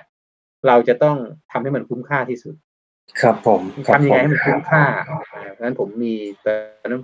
ก็ลงทุนทุกอย่างเลยนะผมมีทั้ง GoPro นะแอคชั่นแคมรานะครับมีมือถือ2ตัวนะครับGoPro ติดหัวนะครับแล้วก็โดรนนะครับก็ซื้อโดรนเลยลงทุนซื้อโดรนแต่ด้วยเยี่ยมฮะตัวใหญ่ครับคือเอาไปทุกอย่างนะครับผมมี power bank น่าจะเป็นแสนมิลลิแอมหลายอันครับ 33,000 ตัวหลังละ10,000อีก 20,000 กี่ตัวไม่รู้อ่ะรวมแล้วเป็นแสนมิลลิแอมคืออุปกรณ์ทุกอย่างความตั้งใจคือเราตั้งใจจะไปเก็บข้อมูลเก็บ ภาพเก็บเสียงเก็บทุกอย่างบนเส้นทางนั้นกลับมาเมืองไทยให้ได้นะครับองค์ความรู้ใครก็ตามเคยแม้ติดต่อจะพยายามติดต่อนักวิจัยว่าต้องการให้ฉันไปเก็บอะไรไหมนักวิจัยจีโอโลจีพฤกษศาสตร์หรือต่างๆอยากให้เราไปเก็บอะไรไหมก็พยายามติดต่อนะครับโอเคว่ามันก็ด้วยเวลาการชั้นชิดโอเคงั้นสิ่งที่พอตั้งใจจะไปเก็บเนี่ยแน่นอนมันต้องบันทึกประจำวันอ๋อซึ่งก็อยู่ในหนังสือเล่มนี้ใช่ไหมครับใช่มันต้องบันทึกทีเนี้ยตอนแรกก็ตั้งใจว่าจะเขียนแน่นอนมันเป็นไปไม่ได้เลยนะที่จะเวลามันก็ไม่มีแล้วมันคงไม่สะดวกกับสถานการณ์แบบนั้นมีไฟไม่มีไฟอะไรด้วยครับเอาหิมะนอนบนหิมะอะไรอย่างเงี้ยก็เปลี่ยนมาเป็นจะบันทึกเสียงก็เริ่มต้นวันสองวันแรกก็ใช้บันทึกเสียงบางทีก็ต้องนอนในเต็นท์นอนกับเพื่อนนอนอะไรอย่างเงี้ยมันก็ไม่สะดวกสุดท้ายแล้วผมเปลี่ยนนะครับยังไงครับมีโกโปรอยู่คาดหัวก็จะโกโปรเนี่ยจะติดอยู่กับหัวแทบจะ24ชั่วโมงยกเว้นตอนนอนตลอด2เดือน60วันเนี่ยครับ60กว่าวันเลยแหละจะติดโกโปรคาดหัวทั้งวันนึกอะไรได้ก็กดโกโปรบันทึกมันจะบันทึกภาพเหตุการณ์ไปด้วยแล้วเราอยากพูดอะไรเราก็พูดใส่ไปเลยอ๋อเยี่ยมครับพี่มีคลิปอันนั้นเนี่ยเป็นพันคลิปนะเป็นพันคลิปซึ่งเพราะฉะนั้นพอที่มาของหนังสือเล่มนี้ก็คือว่าผมเอาคลิปอันเนี้ยนะครับมาใส่ฮาร์ดดิสก์นะครับส่งไปให้โค้ชไรเตอร์ก็แปลงเป็นหนังสือเล่มนี้เยี่ยมมากเลยประทับใจมากเพราะว่าหนังสือเพราะคลิปมันยาวมากนะครับคลิปมันเป็นพันคลิปเนี่ยเหตุการณ์นี่ง่ายคือเหตุการณ์ไม่ใช่แค่48วันในเรสตั้งแต่ก่อนเดินตั้งแต่ช่วงเดินทางช่วงเทรคกิ้งขึ้นไปก็เป็นอาทิตย์แล้วกว่าจะถึงจุดสตาร์ทเนี่ยใช้เวลาเป็นสัปดาห์นั่งเครื่องบิน2นั่งเครื่องบิน1ต่อรถบัสอีก2วัน1วัน1คืนน่ะรถบัสนะครับถึงก็เดินอีก7วันนะครับถึงจุดสตาร์ทนะครับคือเบสแคมป์ของคันชินจุงก้าชายแดนอินเดียปาซิคิมกับเนปาลครับผมนะคือผมจะบอกว่าบันทึกไปนานมากแต่คุณเกริกสิทธิ์เนี่ยสามารถเขียนมาสรุปมาได้สั้นมากๆนะครับและอ่านได้สนุกที่สำคัญคืออ่านได้สนุกคือผมก็ไม่ได้อยากที่จะให้มันเป็นหนังสือที่ซีเรียสนะครับพอเขาเขียนได้สนุกแล้วก็ใส่เกร็ดอะไรต่างๆไว้ได้ในคนที่อ่านเนี่ยบางคนบอกว่าก็อ่านแค่ไม่ถึงวันน่ะจบแล้วโอ้เยี่ยมมากครับเพราะผมมีทั้ง GoPro มีทั้งโดรนแล้วก็กล้องมี Compact Camera ด้วยนะครับแบตเตอรี่ได้อีก1ตัวแล้วก็กล้องจากมือถืออีก2ตัวใช่ครับแล้วเราก็จะเก็บเรื่องราวต่างๆกลับมาเยอะมากเลยครับพี่จุ๋งครับผมก็พี่จุ๋งก็ผ่านเหมือน Ultra Trail โอ้โหสนามที่มันยากๆท้าทายทั่วโลกมาแล้วก็ตอนนี้คืออย่างที่อย่างผมเป็นนักวิ่งถนนมันก็จะมีสนามที่สมาคมกรีฑาให้การรับรองตอนนี้เนี่ยนักวิ่งเทรลโอ้โหฮะมีสมาคมนักวิ่งเทรลเกิดขึ้นครับโดยที่เป็นฝีมือการก่อตั้งของพี่จุ๋งนะจุดเริ่มต้นของสมาคมนักวิ่งเทรลเนี่ยเกิดขึ้นได้ยังไงครับผมแล้วก็ถ้าแบบเราเริ่มวิ่งเทรลเป็นบิ๊กเนอร์เป็นมือใหม่วิ่งเทรลอยากจะสมัครเข้าไปเป็นสมาชิกต้องทำยังไงบ้างครับพี่ครับเรื่องนี้อยากให้ถามแน่ๆนะครับเพราะว่าเป็นจริงๆมันอาจจะ 3-4 ปีมาแล้วนะครับว่ามีการคุยกันนะครับว่าเอ๊ะทำไมเราเมืองไทยเราไม่มีสมาคมวิ่งเทรลนะครับจริงๆอย่างบางประเทศหลายประเทศผมว่าเขามีแล้วแต่เรายังไม่เริ่มประสานงานนะครับหรือในยุโรปเนี่ยหลายคนรู้จักมองบังใช่ไหม UTMF ใช่ครับใช่คนจัด UTMF เขาก็ตั้งสมาคมเทรล International Trail Running Association ก็คือ ITRA นั่นแหละครับITRA คะแนน ITRA ที่เราพูดถึงเนี่ยมันเป็นสมาคมเทรลของโลกนะครับก็มีน้องคนหนึ่งนะครับที่เป็นสมาชิก ITRA ตัวแทน ITRA ประจำประเทศไทยนะคุณเตยนะครับก็มาคุยกับผมอยู่เรื่อยๆว่าเราจะมีกิจกรรมร่วมอะไรกันยังไงหรือจะตั้งสมาคมเหมือนกับน้องเขามาคุยกับผมนะครับแล้วผมก็พยายามไปคุยกับคนนั้นมีเริ่มคุยกับพี่ป๊อกนะที่เป็นผู้ใหญ่ในวงการเทรลด้วยนะครับ แต่ก็ยังไม่มีอะไรที่เป็นรูปธรรมสักทีหนึ่งนะครับจนกระทั่งว่าไอ้เควผมก็เพราะการที่มีทำของเทรนเนี่ยมันเหมือนกับเราทำอะไรมันก็มีน้ำหนักใช่ไหมถ้าเราอยู่เป็นคนเดียวเนี่ยมันก็จะใช่มันไม่มีน้ำหนักที่จะพูดกับทั้งเอกชนภาครัฐต่างๆเนี่ยแต่ถ้าเรามีสมาคมเนี่ยมันมีน้ำหนักมากกว่านะครับนั้นผมว่าเนี่ยคือจุดประสงค์หลักเลยของการตั้งสมาคมนะเพราะว่าเป็นตัวแทนนะครับแล้วเราก็เพื่อรักษาผลประโยชน์หรือทำให้สิ่งที่เราอยากทำในฐานะประชาคมวิ่งเทรลเนี่ยทำได้อย่างมีประสิทธิภาพที่สุดนะครับเราก็ต้องมีตัวแทนนะครับทีเนี้ยผมก็แค่บอกว่าโอเคผมอยากจะทำให้มันเกิดขึ้นในเมืองไทยนะครับจริงๆเนี่ยผมเริ่มคุยแล้วก็เริ่มตัดสินใจตรงนั้นเนี่ยมันน่าจะ2ปีที่แล้วนะครับแล้วก็พยายามทำนะรวบรวมรายชื่อมีการคุยกันแล้วก็ใช้เวลาเป็นปีในการเดินเอกสารนะก็จนกระทั่งว่าถ้าพูดตรงคือเราใช้เวลาปีนึงแล้วก็เวสไปปีนึงในเรื่องติดเรื่องเอกสารไม่ขอผู้ยัดไม่ลงลึกมากนะครับแต่โอเคติดเรื่องเอกสารเรื่องกลไกเรื่องระเบียบต่างๆเนี่ยอยู่เกือบผมก็ถึงปีนะจนกระทั่งผมตัดสินใจว่าโอเคก็เป็นมันก็เป็นช่วงเดียวกับที่ผมเนี่ยเข้ามาช่วยงานThailand by UTMB นะซึ่งเป็นงานของภาครัฐนะครับผมก็ใช้ช่องทางนี้แหละช่วยผลักดันนะครับแล้วผมโดยที่ผมก็ไปวิ่งเต้นเองเลยนะผมไปที่กรมการปกครองที่วังผมจำไม่ได้วังไม่ได้ไปแล้วที่ตรงถนนหลานหลวงนะครับไปเองเลยนะครับเข้าไปเจอผู้ใหญ่ด้วยนะครับแล้วก็ผู้ใหญ่ก็พาไปเจอคนที่เป็นเจ้าหน้าที่แนะนำเลยนะเขาก็แนะนำผมไปนั่งคอมด้วยกันเลยนะคือแต่ไปวันนั้นก็ยังไม่ได้อะไรนะแต่ว่าไปแล้วก็เรียนรู้ว่าอ๋อนะคุณต้องไปจดที่จังหวัดนะที่สมาคมตั้งอยู่นะครับโอเคเล่ามาทั้งหมดเนี่ยเพื่อจะบอกว่าโอเคณตอนนี้เนี่ยสมาคมนะครับได้การรับการรับรองแล้วทางกฎหมายนะครับเมื่อประมาณเดือนธันวาคมปีที่แล้วยอดเยี่ยมครับในทางกฎหมายนะครับผมบอกงี้ก่อน ในทางกฎหมายเพราะฉะนั้นหลายคนก็พอทราบแล้วแต่ว่าทำไมไม่เห็นมีการเคลื่อนไหวอะไรนะครับก็คือก็เกริ่นตรงนี้นะครับว่าในทางกฎหมายเราเป็นสมาคมแล้วครับแต่ว่าด้วยความที่กระท่อนกระแท่นนะผมก็ลุยแบบลูกทุ่งนะใช้บ้านสวนผมของผมเองนะที่สระบุรีเนี่ยเป็นสวนนะเป็นทำสนามวิ่งเทรลเล็กๆได้นะเราติดเขาด้วยเนี่ยเป็นสถานที่ของสมาคมก่อนนะครับเพื่อความสะดวกหลายๆอย่างนะครับแล้วก็ตัวสมาชิกหรือกรรมการเองเนี่ยก็ยังใช้แบบมินิมอลนะตัวกฎระเบียบสมาคมเราก็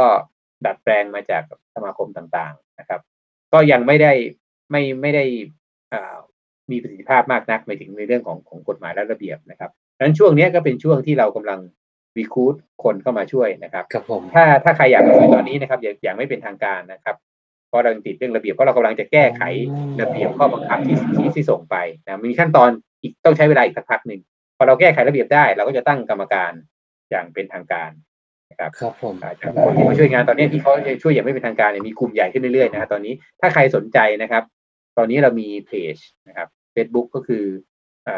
ตามตรงตัวเลยนะครับ Thai Trail Running Association ครับผมแปะลิงก์ไว้ให้เรียบร้อยแล้วครับโอเคขอบคุณครับนั่นแหละครับก็ตรงเนี้ยก็เป็นเพจที่ยังเป็นทางการก่อนนะครับโดยที่เรายังทำงานกันเบื้องหลังนะครับโดยทำงานกันออนไลน์นะอย่างสถานการณ์โควิดตอนนี้เราก็มีการประชุมเราจัดประชุมใหญ่ออนไลน์ไปแล้วนะแต่ประชุมใหญ่แต่ว่ามันก็มีสมาชิกเฉพาะผู้ก่อตั้งนั่นแหละนะครับมีกรรมการแค่4คนผู้ก่อตั้งคือตอนที่เราก่อตั้งเนี่ยต้องมีรวบรวมรายชื่อให้ได้30 คนหรือไงนะเราก็ส่งไปแล้วเราก็เรียกประชุมใหญ่ยังไม่ได้สมาชิกเพิ่มนะครับเพราะเดี๋ยวถ้าเราต้องเรียกประชุมใหญ่เพื่อจะแก้ไขข้อบังคับก่อนตอนนี้อยู่ในขั้นตอนการแก้ไขข้อบังคับแต่เราก็ดำเนินการในฐานะสมาคมแล้วนะครับหลายๆเรื่องนะครับรวมถึงถ้าไม่มีสถานการณ์โควิดเนี่ยเราก็จะประกาศรับสมัครแล้วก็ทำจัดวิ่งเทรลเพื่อประกาศรับสมัครไปแล้วด้วยนะแต่ว่าโอเคเนื่องจากนะครับเราก็เลยเลื่อนไปปีหน้าครับแต่ว่ากิจกรรมหลายๆอย่างเนี่ยเราก็ช่วยประสานงานแล้วก็ถ้ามีอะไรที่อยากที่จะพูดในฐานะนักวิ่งเทรลในนามของสมาคมเนี่ยก็ส่งเรื่องมาที่เรานะอย่างเช่นว่าถ้าต้องการติดต่อกับสมมตินะครับอุทยานแห่งชาติบางที่นะครับ ที่มีปัญหาเรื่องการนักวิ่งเทเข้าไปถ้าเราอยากจะเข้าไปซ้อมเส้นทางนี้ได้หรือเปล่านะครับหรืออะไรก็ตามนะครับที่จะพูดในฐานะสมาคมนะเพราะจะมีน้ำหนักกว่าเนี่ยเราก็ให้ติดต่อมาได้เลยนะครับที่เพจ Thai Trail Running Association นะครับ TTRA นะใช่ครับเรายินดีจะเป็นตัวกลางแต่ส่วนเรื่องอื่นๆนะครับเรื่องกิจกรรมนะครับเรื่องการประชาสัมพันธ์นะครับอันนี้ก็เป็นสิ่งที่ถ้าใครอยากจะเข้ามาช่วยนะครับในการทำงานในฐานะกรรมการเนี่ยก็ติดต่อเข้ามาได้เลยทางอินบ็อกซ์หรือช่องทางไหนก็ได้นะครับครับพี่ขอบพระคุณครับก็ตอนนี้รู้จักพี่จุ๋งมากขึ้นในหลายมุมมองมากๆนะนอกจากจะเป็นนักวิ่งเทรลที่เป็นแบบซุปเปอร์อัลตร้านะซุปเปอร์แมนไปแล้วก็เป็นนายกสมาคมวิ่งเทรลนักวิ่งเทรลไทยนะฮะพี่จุ๋งยังทำ Facebook Page ฮะชื่อว่าบันทึก2เท้านะฮะFacebook Page เนี่ยผมติดตามตั้งแต่แรกๆเลยครับบันทึก2เท้านะฮะหน้าตรงที่เป็นรูปที่เป็นโปรไฟล์เนี่ยจะเป็นรูปที่เป็นการวิ่งเท้าเปล่า Barefoot Running อยากให้พี่จุ๋งขยายความครับผมว่าผมเห็นพี่จุ๋งเนี่ยจะชอบใส่ Vibram 5 Finger แล้วก็ชอบวิ่งเท้าเปล่าการวิ่งเท้าเปล่าตรงนี้เนี่ยมันเหมาะกับใครมีข้อดีข้อเสียยังไงแล้วก็ในอยากให้พี่จุ๋งพูดถึง Facebook Page ที่บันทึก2เท้าครับว่าตรงเพจเนี้ยถ้าเราเข้าไปดูเราจะเห็นคอนเทนต์อะไรบ้างแล้วก็สิ่งที่พี่จุ๋งอยากให้เกิดขึ้นหรือเป้าหมายของเพจบันทึก2เท้ามันคืออะไรบ้างครับพี่ครับคำว่าบันทึก2เท้าเนี่ยจริงๆมันมาจากถ้าเรื่องต้นเลยนะมันมาจากที่วิ่งไปทำงานทุกวันไม่ทุกวันทุกวันวันละสัปดาห์ละหลายวันแล้วก็บางวันก็จักรยานบ้างนะครับเรารู้สึกว่าแต่ละวันเนี่ยเส้นทางเดิมเปลี่ยนบ้างนิดหน่อยเพื่อความแต่ว่าเรื่องราวที่เราวิ่งผ่านเนี่ยมันเปลี่ยนทุกวันเจอหมาบ้างเจอคนนู้นคนนี้เจออะไรหลายอย่างเรื่องราวมันเปลี่ยนไปเราเจอรุ่งเจอหมอกเจออะไรอย่างเงี้ยนะครับเราก็เลยเขียนบันทึกรายวันตอนแรกเขียนบันทึกส่วนเฟซบุ๊กส่วนตัวนะครับหลังเข้าเอามีคนมีคนมาอ่านแล้วว่าก็ดีนะเขียนอย่างนี้เราก็เลยเขียนตั้งเป็นเพจขึ้นมาว่าบันทึกสองเท้าครับคือบันทึกของการเดินทางนะครับแต่ทีนี้มันก็ผูกสตอรี่เรื่องราวที่มันเกิดขึ้นมากมายนะครับถ้าดูในเพจแน่นอนครับว่าอันหนึ่งที่เป็นไฮไลท์ในชีวิตการวิ่งของผมก็คือการวิ่งเท้าเปล่านะครับอย่างที่บอกถ้าจะพูดยาวเดี๋ยวอุบกันหน่อยครับมันจะพูดได้แค่ไหนนะครับเพราะว่าได้คือเรื่องนี้มันคือถ้าบอกเนี่ยคือยังไม่อยากให้คนไปวิ่งตามถ้าไม่ได้ฟังละเอียดฟังละเอียดมากๆนะครับเพราะว่าอยากมันไม่ควรจะไปวิ่งตามทันทีเลยนะพูดอย่างนี้แล้วกันนะอยากควรจะไปศึกษาให้ลึกก่อนนะครับเข้าใจจริงๆนะครับบางคนเป็นห่วงเรื่องสุขอนามัยหลายอย่างเพราะว่าการวิ่งโดยที่ไม่มีความรู้หรือการวิ่งเท้าเปล่านะโดยไม่มีความรู้หรือไม่มีความแนะนำมันก็บาดเจ็บได้ง่ายๆเลยนะครับแล้วก็แม้แต่คนที่ศึกษาความรู้มาแล้วก็ยังบาดเจ็บได้นะครับมีข้อดีแน่นอนแต่ต้องระวังนะครับก็เป็นไฮไลท์ของชีวิตการวิ่งอย่างหนึ่งนะก็เลยเอารูปโปรไฟล์เนี่ยเป็นรูปวิ่งเท้าเปล่าแล้วก็ถ้าไปดูในเนื้อหาเนี่ยมันก็จะเป็นสตอรี่นะครับจริงๆสิ่งที่สำคัญแล้วก็เป็นไฮไลท์ในชีวิตการวิ่งอีกเรื่องหนึ่งก็คือการที่ผมวิ่งกับพ่อครับพี่ครับคุณพ่อเนี่ยเริ่มวิ่งตอนอายุ70กว่าจากที่ไม่เคยวิ่งเลยนะเห็นเราวิ่งเยอะๆแล้วเราชีวิตเราดีขึ้นนะฮะพ่อก็แอบไปซ้อมวิ่งเองอ่ะซ้อมวิ่งตามเนี่ยแล้วน้องสาวมาบอกว่าเนี่ยทำไมไม่พาพ่อไปวิ่งด้วยล่ะตอนที่ไปวิ่งถึงไปวิ่งต่างจังหวัดอะไรอย่างเงี้ยทำไมไม่พาสมัครผมก็เลยแอบสมัครให้นะครับแล้วแกก็สมัครวิ่ง10โลครั้งแรกโดยที่คือผมไม่เคยแนะนำอะไรนะแกซ้อมวิ่งแกเองเล่นๆอะไรอย่างเงี้ยแล้วแกไปครั้งแรกแกก็จบได้นะเดิน5โลเอาวิ่ง5โลแล้วก็เดินอีก5โลจบ10โลในเวลาได้นะครับพอเห็นงั้นปุ๊บก็ทุกคนก็ฮือฮานะคนรอบข้างก็ฮือฮาแล้วก็เลยตั้งโปรเจกต์นะครับว่าจะพาพ่อวิ่งมาราธอนฟูลมาราธอนก็ใช้เวลาจากที่วิ่ง10โลครั้งแรกประมาณ6เดือนก็ไปจบมาราธอนได้นะแต่ว่ามันก็มีสตอรี่นะไปซ้อมฮาล์ฟก่อนอะไรก่อนอะไรอย่างเงี้ยนะครับแล้วก็ทำโปรเจกต์ว่าใครจะบริจาคไหมมาเล่นเกมกันประมูลเหรียญฟินิชเชอร์มาราธอนของพ่อให้ได้อะไรอย่างเงี้ยนะ ก็ไปรู้ว่าพ่อจะจบหรือเปล่าถ้าพ่อจบใครจะประมูลแล้วเราก็ไปบริจาคการกุศลพ่อก็ไปบริจาคให้กับมูลที่ศิริราชนะครับครับพี่ก็มีสตอรี่อันนี้ก็เป็นเรื่องราวซึ่งจำไม่ได้หมดแล้วแต่ว่าตอนนั้นนี่ก็คือจะพูดเรื่องนี้ไปยาวมากครับว่าพ่อวิ่งมาราธอนครั้งแรกเป็นยังไงนะครับแล้วหลังจากนั้นพ่อก็มีชื่อเสียงแหละนะครับใช่ครับคนที่ตามเพจเป็นที่สองเท้าช่วงนั้นเชื่อว่าตามมาจากพ่อนะคือต้นใช่ครับก็นั่นแหละพ่อวิ่งมาราธอนแรกได้แล้วก็หลังจากนั้นก็ยังวิ่งมาราธอนผมก็จะวิ่งจากนั้นชีวิตผมก็เปลี่ยนเลยนะว่าจากแต่ว่ามันก็ตรงแมทช์กับไอ้สิ่งที่ผมเล่ามาทั้งหมดที่ผมเป็นนักวิ่งไกลๆได้เนี่ยแมทช์ยังไงมันก็คือว่าผมวิ่งกับพ่อเนี่ยเพสเท่าไหร่ไม่รู้อะแต่ว่ามาราธอนเขาให้8ชั่วโมงพ่อก็ใช้เกือบเต็มทุกครั้งถ้าจบนะถ้าจบก็เกือบเต็มทุกครั้งกับบางครั้งก็ไม่ได้นะครับงั้นมันช้ามากๆแล้วผมก็วิ่งตลอดนะผมก็วิ่งเหยาะตลอดงั้นผมวิ่ง7ชั่วโมง8ชั่วโมงเป็นการซ้อมที่ดีมากเลยเป็นการซ้อม endurance ที่ดีมากๆแต่ผมก็วิ่งกับพ่อนะครับส่วนใหญ่มีบางครั้งโอเคมีสมัครให้คนมาวิ่งกับพ่อนะเพราะนั้นสมัครให้คนมาวิ่งกับรูต้นกล้วยอย่างเงี้ยก็วิ่งเป็นกลุ่มตามรูต้นกล้วยไปเนี่ยก็เป็นสตอรี่ซึ่งก็โอเคได้หลายๆอย่างนะครับแล้วก็เคยพาคุณพ่อไปวิ่งเทรลด้วยนะครับเคยพาคุณพ่อปีนขึ้นเชียงดาวด้วยนะครับก็เป็นเรื่องราวของเพจสองเท้านะครับครับพี่ที่เจ้าบ่าวเป็นส่วนหนึ่งเท่านั้นเองนะครับก็เป็นบันทึกเรื่องราวที่พี่จุ๋มได้ฝึกซ้อมวิ่งมาราธอนกับคุณพ่อนะฮะแล้วก็เป็นเรื่องราวของ Barefoot Running ก็เข้าไปตามกันได้ www.facebook.com/feednote นะฮะเป็น Facebook Page นะฮะบันทึกสองเท้าของพี่จุ๋มนะครับพี่จุ๋มครับผมก็เดี๋ยวกำลังจะเข้าสู่คำถามท้ายๆแล้วฮะตอนเนี้ยคือ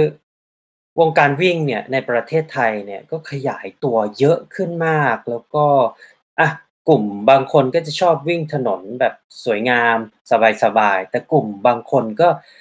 มีนักวิ่งบางกลุ่มที่ชอบ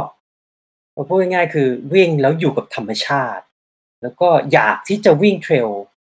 ในมุมมองที่พี่จุ๋มผ่านแบบซุปเปอร์อัลตร้าเทรลมาแล้วถ้าพี่จุ๋มจะพูดกับนักวิ่งที่จะไปลงเทรลแรกคำแนะนำที่พี่จุ๋มอยากจะบอกกับเขาคืออะไรครับพี่เทรลแรกนะก็ถ้าพูดถึงเทรลแรกเนี่ยแต่สนามวิ่งเทรลเนี่ยมันพูดยากนะครับเพราะว่ามันไม่เหมือนกับรถใช่ครับที่ว่าเทรลมันก็บอกอยู่แล้วมันคือเทรลนะฮะเทรลเนี่ยมันคือเส้นทางธรรมชาติละกันนะเทรลมันคือทางอ่ะใช่ฮะทางรถวิ่งบางทีเขาก็เรียกทางโฟล์วิวทางมอเตอร์ไซค์นะมันคือทางละกันนะแต่ว่ามันคือทางธรรมชาติเพราะนั้นสนามเทรลเนี่ยมันมีหลากหลายครับครับถ้าไม่นับสนามที่ยากจนเกินไปนะครับผมเชื่อว่าไม่อยากให้กลัวสนามวิ่งเทรลสำหรับคนที่เป็นเทรลแรกนะครับ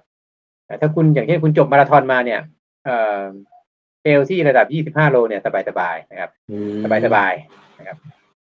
ไม่พูดถึงเทรลที่มันยากเกินไปนะเพราะว่าเรื่องของเทรลมันมีความต่างระดับเยอะมากบางเทรลต้องปีนเหมือนก็ไปมองบางแล้วไปเจอ PTL ไปเจอ TDS อะไรที่มันยากอย่างนั้นนะครับแต่ว่าเทรลในระยะสำหรับ beginner แล้วกันนะครับหรือเทรลทั่วๆไประยะมาราธอนเนี่ย25กิโลมันครึ่งอัลตร้ามาราธอนเนี่ยมันง่ายมากๆนะครับคือผมอยากจะบอกอย่างนี้ด้วยซ้ำไปว่า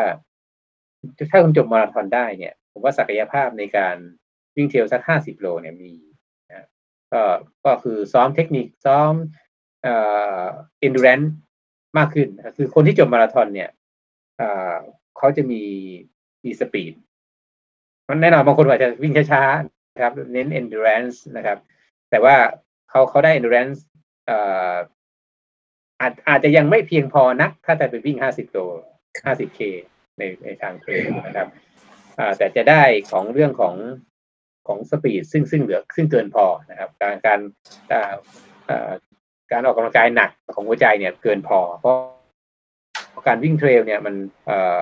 หนักตอนขึ้นก็จริงนะครับแต่เราไปช้าๆได้ตอนลงก็เหมือนกันนะครับ ที่บอกไว้ค้างไว้ตอนแรกว่าต้องฝึกเทคนิคหน่อยมันคือเรื่องของการหลบเนี่ยบางคนคิดว่าการวิ่งเทรลเนี่ยมันคือยากการขึ้นนะครับก็คือขึ้นน่ะมันเหนื่อยครับขึ้นน่ะมันเหนื่อยแต่ว่าเราเดินได้นะครับเทรลและมันไม่เหมือนการวิ่งถนนคือว่าคนพอเดินปุ๊บมันจะมีรู้สึกว่าฉันไม่ได้วิ่งแล้วใช่มั้ยฮะแต่ว่าถ้าเป็นเทรลเนี่ยการเดินขึ้นมันเรื่องปกตินะต่อให้อีลีทเนี่ยเค้าก็ใช้ power walk นะครับในการเดินบางครั้งเพราะฉะนั้นการขึ้นเนี่ยมันแค่เหนื่อยแล้วเราเดินได้นะครับแต่ทางลงเนี่ยถ้าเราฝึกเทคนิคมาสักนิดหน่อยนะครับไม่ใช่นิดหน่อยอ่ะพอประมาณให้เรารู้ว่าเราวิ่งลงเป็นเนี่ยเทรลจะไม่ยากเลยนะครับแต่ว่าก็แน่นอนครับว่าต้องระวังนะครับว่าไม่ใช่ว่าวิ่งลงไม่ได้ฝึกมาแล้ววิ่งลงเร็วเหมือนถนนนะครับแต่ที่สำคัญคือคนที่จะไม่จบเนี่ยก็เพราะว่าเหนื่อยจากการวิ่งลงมากกว่าการวิ่งขึ้นครับเพราะว่าเขาเจอเส้นทางเทรลที่ลงชันมากแล้วเนี่ยเขาไปเกรงตัวนะครับคือไม่ได้หมายว่าลงมันยากอะไรอย่างเงี้ยลงมันเหนื่อยกว่าเลยไม่ใช่นะแต่เขาไปเกรงตัวแล้วมันทำให้ไม่สามารถเช่นขึ้นเนี่ยใช้เวลาไปมากแล้วแทนที่จะมาชดเชยตอนลงได้คุณไม่สามารถชดเชยการวิ่งตอนลงได้นะครับเพราะนั้นก็อาจจะทำให้ไม่จบนะครับทำให้เหนื่อยและการวิ่งลงบางครั้งอาจจะลื่นสะดุดล้มอะไรอย่างเงี้ยนั้นก็อย่างที่บอกคือไอ้เรื่องของความฟิตนะครับฝึก endurance เพิ่มขึ้นอีกนิดนึงเพราะว่าคุณจะใช้เวลามากกว่ามาราธอนแน่นอนนะครับแต่เรื่องความหนักของการออกกำลังกายเนี่ยมาราธอนหนักกว่านะครับมาราธอนหนักกว่าจะพูดอย่างนั้นก็เดี๋ยวมันก็ไม่ใช่ 100% นะแต่พออย่างดีเทลคืออย่างที่ผมบอกไปนะครับว่าทางขึ้นทางเทรลมันมีหลากหลายนะมีเกียงอะไรบ้างวีน้ำอะไรบ้างแต่ผมเอาง่ายๆว่ามีขึ้นกับลงก่อนเนี่ยว่าขึ้นเหนื่อยแต่ไปช้าๆได้นะครับแล้วถ้าวิ่งลงเป็นมันจะไปชดเชยเวลาตอนลงเองนะครับแล้วก็ถ้ามีเทคนิคนะครับมันจะวิ่งลงได้เร็วนะถ้าคุณไม่มีเทคนิคมันก็ช่วยไม่ได้ก็ต้องย่องๆลงมาก่อนนะครับแต่ถ้าจะให้ง่ายๆคือว่ามันอาจจะดูฝืนธรรมชาตินะครับการวิ่งลงถ้าเรายิ่งทางมันเอ็นลงมาใช่ไหมทางเอ็นลงไปคนส่วนใหญ่ก็จะเอ็นหลังไปแล้วก็เดินย่องๆมามันจะกินแรงเรามากกว่าปกติเพราะเราเกรงตัวนะครับให้เรารู้สึกว่าเราเอ็นไปข้างหน้ามันจะล้มตัวไปข้างหน้าเหมือนการวิ่งนะการวิ่งเราต้องเอ็นไปข้างหน้านิดนึงใช่ไหมการวิ่งลงเทรลเราก็ต้องให้รู้สึกคือในความเป็นจริงมันไม่เอ็นหรอกครับแต่ให้เรารู้สึกว่าเราได้เอ็นอย่าไปกลัวการเอ็นครับในความจริงถ้าถ่ายรูปมาดูเนี่ยมันจะไม่ตัวเราไม่โน้มไปข้างหน้าหรอกตัวเราจะตั้งตรงด้วยซ้ำหรือเอ็นหลังนิดนึงด้วยซ้ำไปนะแต่ว่าให้เรารู้สึกว่าเราเอ็นไปข้างหน้าแล้วให้น้ำหนักตัวดึงตัวเราไปนะครับทีนี้ถ้าเอ็นไปมากๆก็เหมือนกับการวิ่งถนนแหละเอ็นมากๆก็จะเร็วใช่ไหมเราก็ต้องมีควบคุมตัวให้ได้นั่นคือถึงบอกว่าเราต้องมีการฝึกนะครับการฝึกเพราะว่าทางของเทรลมันเรื่องการลงเท้าที่มันไม่สม่ำเสมอหินมันอาจจะเลื่อนได้นะสะดุดล้มได้นะเพราะฉะนั้นตรงนี้ที่ผมว่าต้องไปฝึกเทคนิคมานิดนึงนะครับถ้าอยากจะให้ผ่านไปได้อย่างสวยงามนะครับแต่ถ้าไม่ได้กลัวเรื่องเวลาอะไรบ้างผมว่าก็จบมาราธอนได้ก็ไปลง 25K เนี่ยได้แน่นอนนะครับแล้วก็ถ้าจะลง 50K เทรลจริงๆก็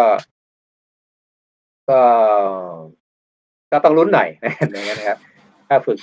endurance เพิ่มนิดกับเทคนิคหน่อยผมว่าจบได้ครับแล้วก็สำคัญคือไม่ต้องกลัวครับไม่ต้องกลัวครับพี่จุ๋งจะได้เจอโลกใหม่แล้วผมก็ยังรู้สึกว่าคนที่มาวิ่งเทรลแล้วเนี่ยเผลอๆติดเลยนะครับแล้วก็เลิกวิ่งถนนไปเลยเนี่ยก็เยอะมากที่รู้จักนะครับครับผมพี่จุ๋งครับก็พี่จุ๋งก็อยู่ในวงการวิ่งเทรลเนี่ยมานานแล้วก็ตอนนี้ก็อยู่ในตำแหน่งที่ค่อนข้างมีความสำคัญมากๆเลยกับวงการวิ่งเทรลในประเทศไทยในอนาคตเนี่ยสิ่งที่พี่จุ๋งตั้งเป้าหมายหรืออยากให้เกิดขึ้นกับวงการวิ่งเทรลในไทยเนี่ยพี่จุ๋งมองไว้ในเรื่องอะไรบ้างครับพี่ครับก็จุดมุ่งหมายของสมาคมเนี่ยมันคืออย่างที่บอกว่าเราเป็นตัวกลางนะเราเป็นตัวแทนเรื่องของเทรลเนี่ยจริงต่อไม่มีถ้าไม่มีสมาคมแล้วก่อนนะถ้าไม่มีสมาคมผมเชื่อว่ากลุ่มของนักวิ่งเทรลเรารวมกลุ่มกันนะครับซึ่งอาจจะมีหลายกลุ่มนะเราทำเรื่องดีๆให้เกิดขึ้นในวงการเป็นองค์การกลุ่มได้แน่นอนแต่ว่าการพอมีสมาคมปุ๊บมันก็จะทำให้สิ่งที่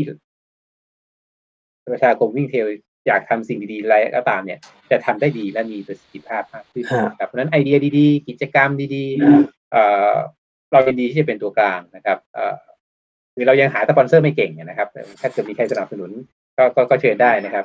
แต่ว่าโอเคว่าในเรื่องของการประสานกับหน่วยงานภาครัฐกรมอุทยานเนี่ยตอนนี้ผมเป็นสมาชิกของชมรมอุทยานแล้วนะครับเขาเพิ่งตั้งแล้วก็สมัครนะครับชมรมอุทยานแห่งชาติแล้วเขาก็จะเชิญผมไปเป็นกรรมการด้วยผมว่าจะเป็นตัวกลางเชื่อมให้ได้ด้วยนะครับเรื่องอุทยานก็เรื่องการวิ่งมันจะเกี่ยวข้องกับอุทยานนะครับที่สำคัญอีกเรื่องนึงนะครับนอกจากสิทธิประโยชน์ทั่วไปแล้วเนี่ยเรื่องนึงที่สำคัญของนักวิ่งเทรลนะครับและผมเชื่อว่าของนักวิ่งถนนก็เหมือนกันนะครับก็คือเรื่องของการวิ่งเทรลแล้วมันต้องมีความปลอดภัยมันต้องมีมาตรฐานครับคือก็ไม่อยากใช้คำว่ามาตรฐานพร่ำเพรื่อนะครับแต่ว่าโอเคว่านักวิ่งเนี่ย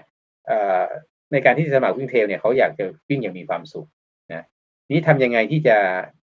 จะช่วยยกระดับแล้วกันนะยกระดับทั้งเรื่องของการจัดงานการวิ่งเทรลนะครับให้มันเรื่องของเพื่อให้แฟนทุกฝ่ายนะผู้จัดไปแฮปปี้นะครับนักวิ่งก็แฮปปี้ไม่เท่านั้นนะเพราะเราอย่าเพิ่งว่าเราที่เรามีแค่2ส่วนนะเรายังมีของสิ่งแวดล้อมนะสิ่งแวดล้อมก็แฮปปี้สิ่งแวดล้อมไม่ใช่เฉพาะธรรมชาติไม่ใช่เฉพาะสัตว์อย่างเดียวผู้คนในท้องถิ่นเขาก็ต้องแฮปปี้เพราะฉะนั้นตรงนี้สมาคมจะน่าจะต้องมีบทบาทเป็นตัวกลางนะครับเพื่อจะทำให้มาตรฐานหรือชีวิตของนักวิ่งเทรลได้ดีขึ้นคือเรื่องการวิ่งเทรลเนี่ยมันดีกว่ากีฬาชนิดอื่นมันมีทั้งข้อดีข้อเสียแหละนะครับแล้วมันเป็นจุดนึงที่เขามาอ้างด้วยว่าเรายังไม่ใช่กีฬานะครับก็คือว่าเข้ากับเทรลเนี่ยมันเป็นกีฬาที่มีส่วนร่วมได้ทั้งคนที่เก่งระดับทีมชาติครับอีลีทและก็คนที่วิ่งใหม่ถูกไหมเพราะมันเป็นอีเวนท์ที่จัดวิ่งสนามเดียวกันแล้ววิ่งไปพร้อมๆกันส่วนใหญ่มันจะเป็นแบบนั้นนะครับเพราะนั้นมันเป็นข้อดีซึ่งคนที่เก่งที่สุดในโลกเนี่ยเวลาไปแข่งรายการไหนก็ตามเนี่ยคนที่เพิ่งวิ่งใหม่นะครับแล้วสมัครได้มีสิทธิ์แข่งได้ซ้อมมาได้ก็สามารถร่วมวิ่งกับคนคนนั้นได้บนเส้นทางเดียวกันส่วนใหญ่งานวิ่งเทรลจะเป็นแบบนั้นนะครับเพราะฉะนั้นเรื่องของการทำให้บรรยากาศการวิ่งเทรลดีขึ้นยังไงเนี่ยก็สมาคมตั้งใจว่าเราจะเป็นตัวกลางที่ทำให้เกิดอย่างนั้นนะครับแล้วก็อันนี้อาจจะเป็นเรื่องส่วนตัวเพราะผมยังไม่ได้เคยเสนอให้กับกรรมการสมาคมด้วยซ้ำไปเรื่องนึงนะครับก็คือว่าผมเคยคิดนะครับว่าถ้าใครไปฮ่องกงเนี่ยจะรู้ว่าฮ่องกงมีเส้นทางเทรลเยอะมากใช่ครับนะครับฮ่องกงโฟเทลคือเอาเส้นเทรลมาริโฮสต่อกับมาริโฮสคือเส้นทางเทรลพาด100โลนะครับบนเมนแลนด์ครับของเกาะฮ่องกงนะครับแล้วก็มี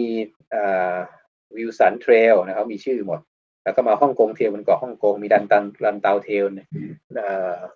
ที่เกาะลันเตานะครับแต่เขาไม่ได้มีแค่นั้นนะครับเขามียุบยับเหมือนถนนเลยนะครับแล้วเป็นเส้นทางเทรลซึ่งเหมือนกับเป็นสวนสาธารณะหลังบ้าน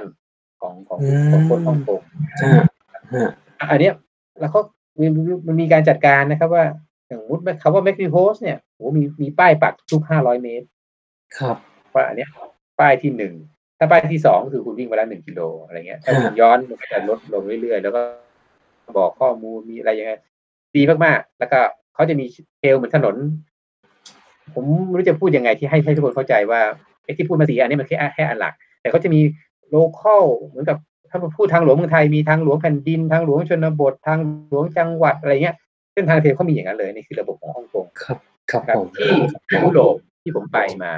นะครับที่ผมไปวิ่งที่วิ่ง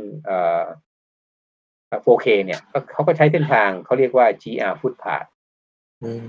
คอนเซ็ปต์ก็คล้ายๆกับที่ฮ่องกงนะครับว่า GR Footpath เนี่ยมันก็จะเป็นเส้นทางเทรลของทั่วยุโรปนะครับแค่ในฝรั่งเศสประเทศเดียวเนี่ยผมว่ามีเป็นหมื่นกิโลผมจำตัวเลขไม่ได้มันจะ60,000กิโลแค่เส้นทางหลัก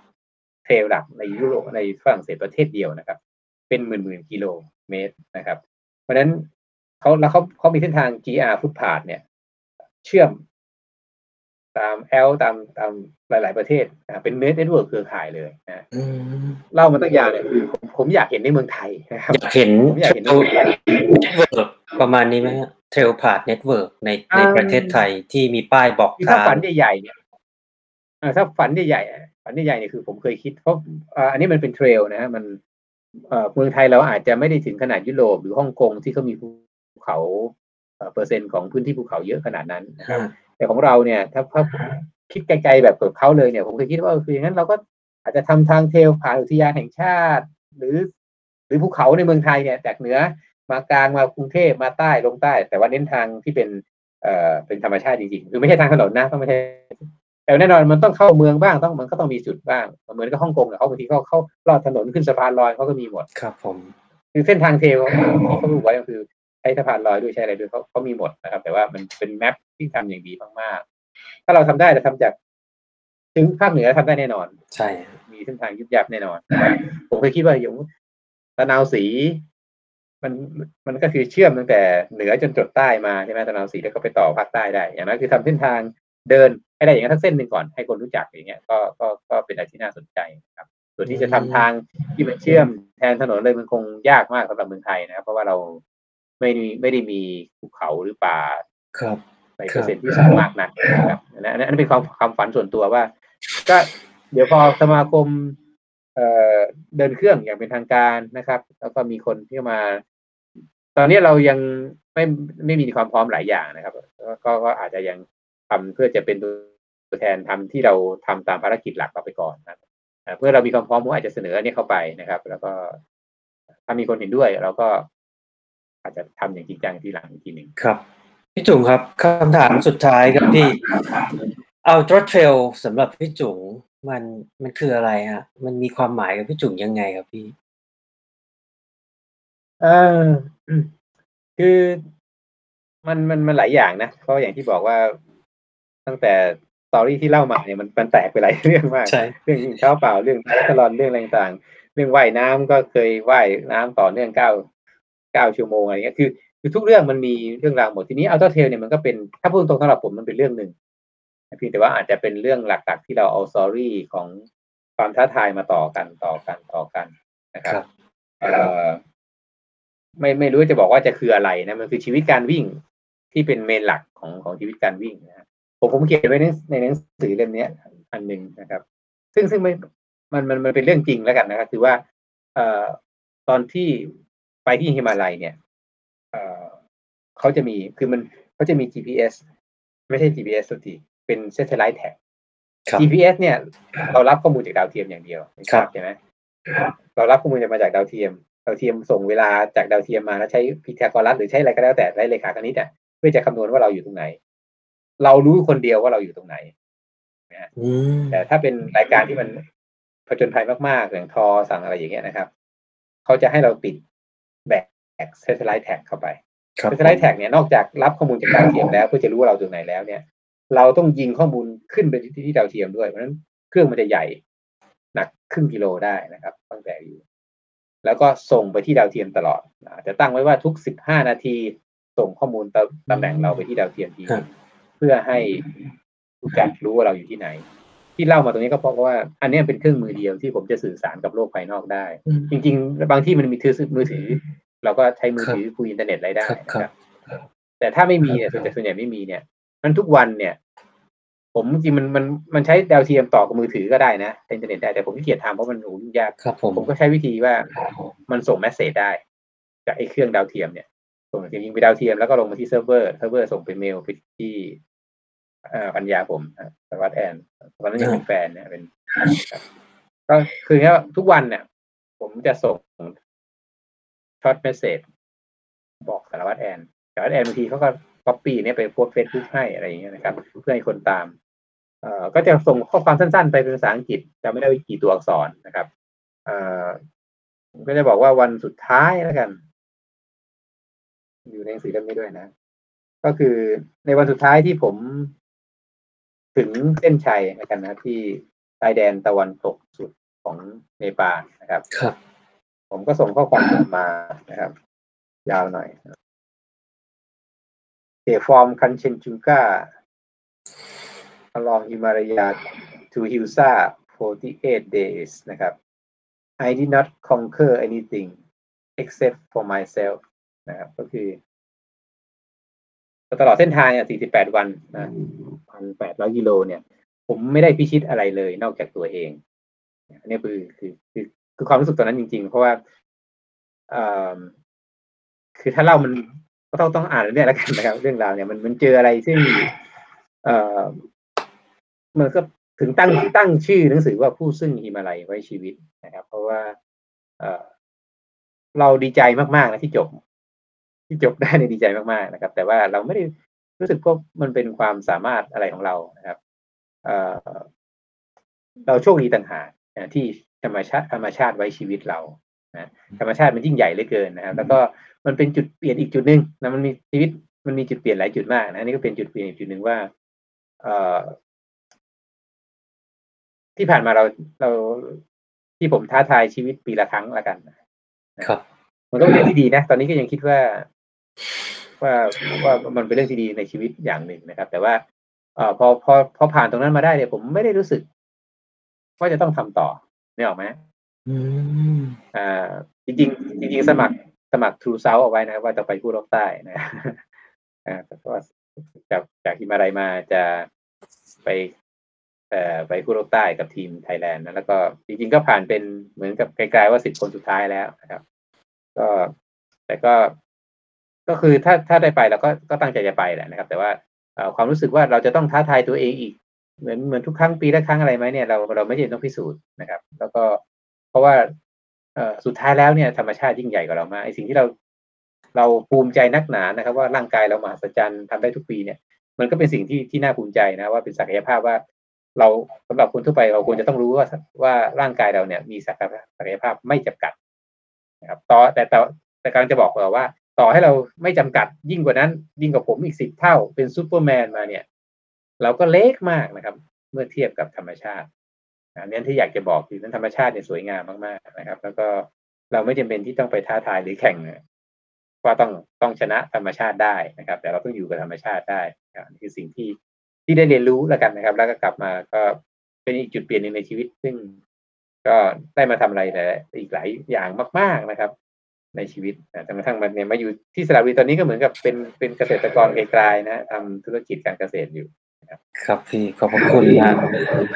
ก็สุดท้ายครับพี่จุ๋งถ้าคุณผู้ชมคุณผู้ฟังฮะในกรณีพอดคาสต์นะฮะแล้วก็ Facebook Live เนี่ยอยากจะพูดคุยแชทถามในส่วนของทิปส์ดีๆในการวิ่งเทรลหรืออยากจะซื้อเพื่อหาหนังสือผู้ซึ่งหิมาลัยไว้ชีวิตเนี่ยมาอ่านต้องติดต่อพี่จุ๋งอะไรยังไงบ้างฮะ Facebook IG หรือว่าเว็บไซต์อะไรยังไงบ้างครับจริงๆทางศูนย์หนังสือจุฬานะครับเป็นคนจัดจำหน่ายให้นะครับแล้วก็ล่าสุดเขาก็พยายามน่าจะลดราคาอยู่นะผมคิดว่าเขาลดราคาอยู่นะครับแล้วก็เพราะวันเราไม่ได้โปรโมทเราไม่ได้โปรโมทมาตั้งหน้าร้านอะไรอย่างเงี้ยเราไม่ได้ทำแล้วก็แจกจ่ายไปที่เครือข่ายหนังสือต่างๆเหมือนกันแต่ว่าก็อย่างที่บอกอ่ะคนก็จะไม่ค่อยได้เห็นมากนักถ้าไปถามศูนย์จุฬาเนี่ยเขาน่าจะมีนะครับแต่ว่าถ้าอยากได้จริงๆก็ผมมีเหลืออยู่สต็อกอยู่บ้างนะครับติดต่อมาก็ได้ ได้แต่ลองถามศูนย์จุฬาดูก่อนนะครับแล้วก็ได้ครับถ้าสนใจจริงๆก็ต้องถามทางศูนย์จุฬาทางศูนย์สื่อก่อนแล้วกันครับครับผมก็วันนี้โหได้รับความรู้แรงบันดาลใจแล้วก็ได้รับฟังเรื่องราวดีๆมากมายนะฮะจากพี่จุ๋งนะฮะดร.ชุมพลครุฑแก้วนะครับท่านเป็นนายกสมาคมนักวิ่งเทรลแห่งประเทศไทยแล้วก็เป็น UTMF Alpine Endurance Trail Great Himalaya Trail Finisher นะฮะก็วันนี้ในนาม TC Triathlon ก็ขอบพระคุณนะครับพี่จุ๋งสละเวลามาพูดคุยให้พวกเรานะฮะได้รับฟังนะครับในส่วนของประเด็นความรู้ Barefoot Running บันทึก2เท้านะฮะการเป็น Iron Man Finisher แล้วก็การทำสมาคมนักวิ่งเทรลนะฮะก็เดี๋ยวถ้าสถานการณ์ทุกอย่างดีขึ้นเดี๋ยวขออนุญาตนัดพี่จุ๋งไปวิ่งด้วยกันครับพี่ได้ครับมาวิ่งที่นี่ก็ได้นะครับยินดีมากครับไม่ได้คุยอะไรอย่างนี้นานมากเหมือนกันครับไม่ได้คุยเรื่องหนังสือตัวเองเนี่ยจริงๆยังไม่เคยอ่านเลยนะจริงเคยอ่านรูปคร่าวๆนะครับหรือคลิปทั้งพันคลิปเนี่ยไม่กล้าดูคือเมื่อกี้เนี่ยก่อนจะมาไลฟ์เนี่ยเปิดดูนะผมด้านหลังเนี่ยมันแค่บันทึกไว้ว่าเป็นตาราง3 หน้า วันนี้แล้วผมก็เขียนประโยคสั้นๆว่า 5-6 คำเนี่ยว่ามันเกิดอะไรขึ้นเป็นเฟรชสั้นๆเตือนความจำทั้งหมด60คำมันก็ยังรู้สึกเลยรู้สึกแฟลชแบ็คไปถึงตอนที่เราคือเป็นความรู้สึกที่บอกไม่ถูกอ่ะเป็นความรู้สึกถ้าไม่ได้อยากมีความรู้สึกอย่างนั้นมากนักอ่ะนึกออกไหมฮะเป็นความรู้สึกที่โอเคก็รู้สึกว่าเหมือนเจอเพื่อนเก่าเหมือนอะไรอย่างเงี้ยนะครับแต่ว่าผมก็ยังไม่เคยไปไล่เปิดวิดีโอดูทั้งหมดเลยอีกใจนึงก็ไม่อยากเจอสถานการณ์ที่บีบคั้นด้วยนะแต่ว่าความรู้สึกก็ลองเป็นการโปรโมทหนังสือแต่ว่าหนังสืออาจจะหาไม่ค่อยได้แล้วก็มันก็ถ้าเสิร์ชทางอินเทอร์เน็ตมันก็จะมีสารคดีมันก็จะเล่าแบบเนี้ยเหมือนที่เรามาคุยกันอย่างเงี้ยมากกว่าครับครับพี่ได้ครับก็เดี๋ยว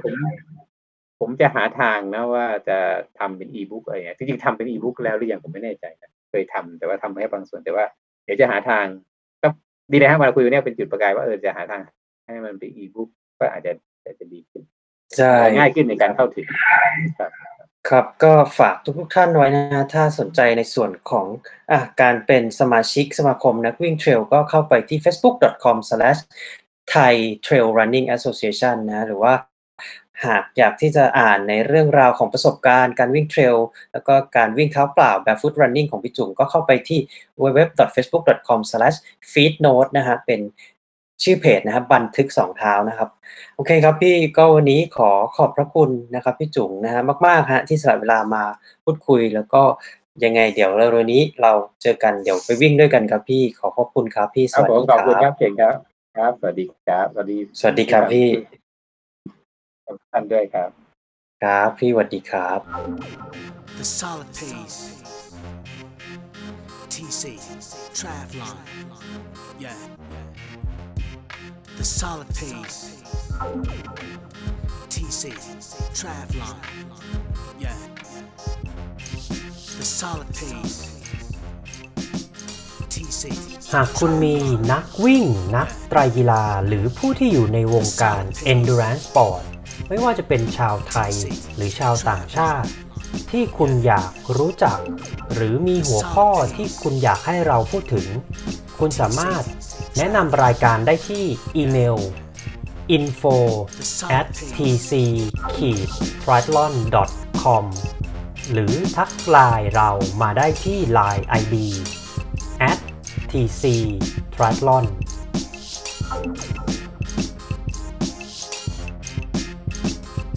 วันนี้คุณสามารถรับฟัง The Solid Pace Podcast ได้ 4 ช่องทางที่ Apple Podcast Spotify ฟังผ่านเว็บได้ที่ www.tc-triathlon.com/thesolidpacepodcast หรือฟังที่ Facebook Page ได้ที่ www.facebook.com/mrTC Triathlon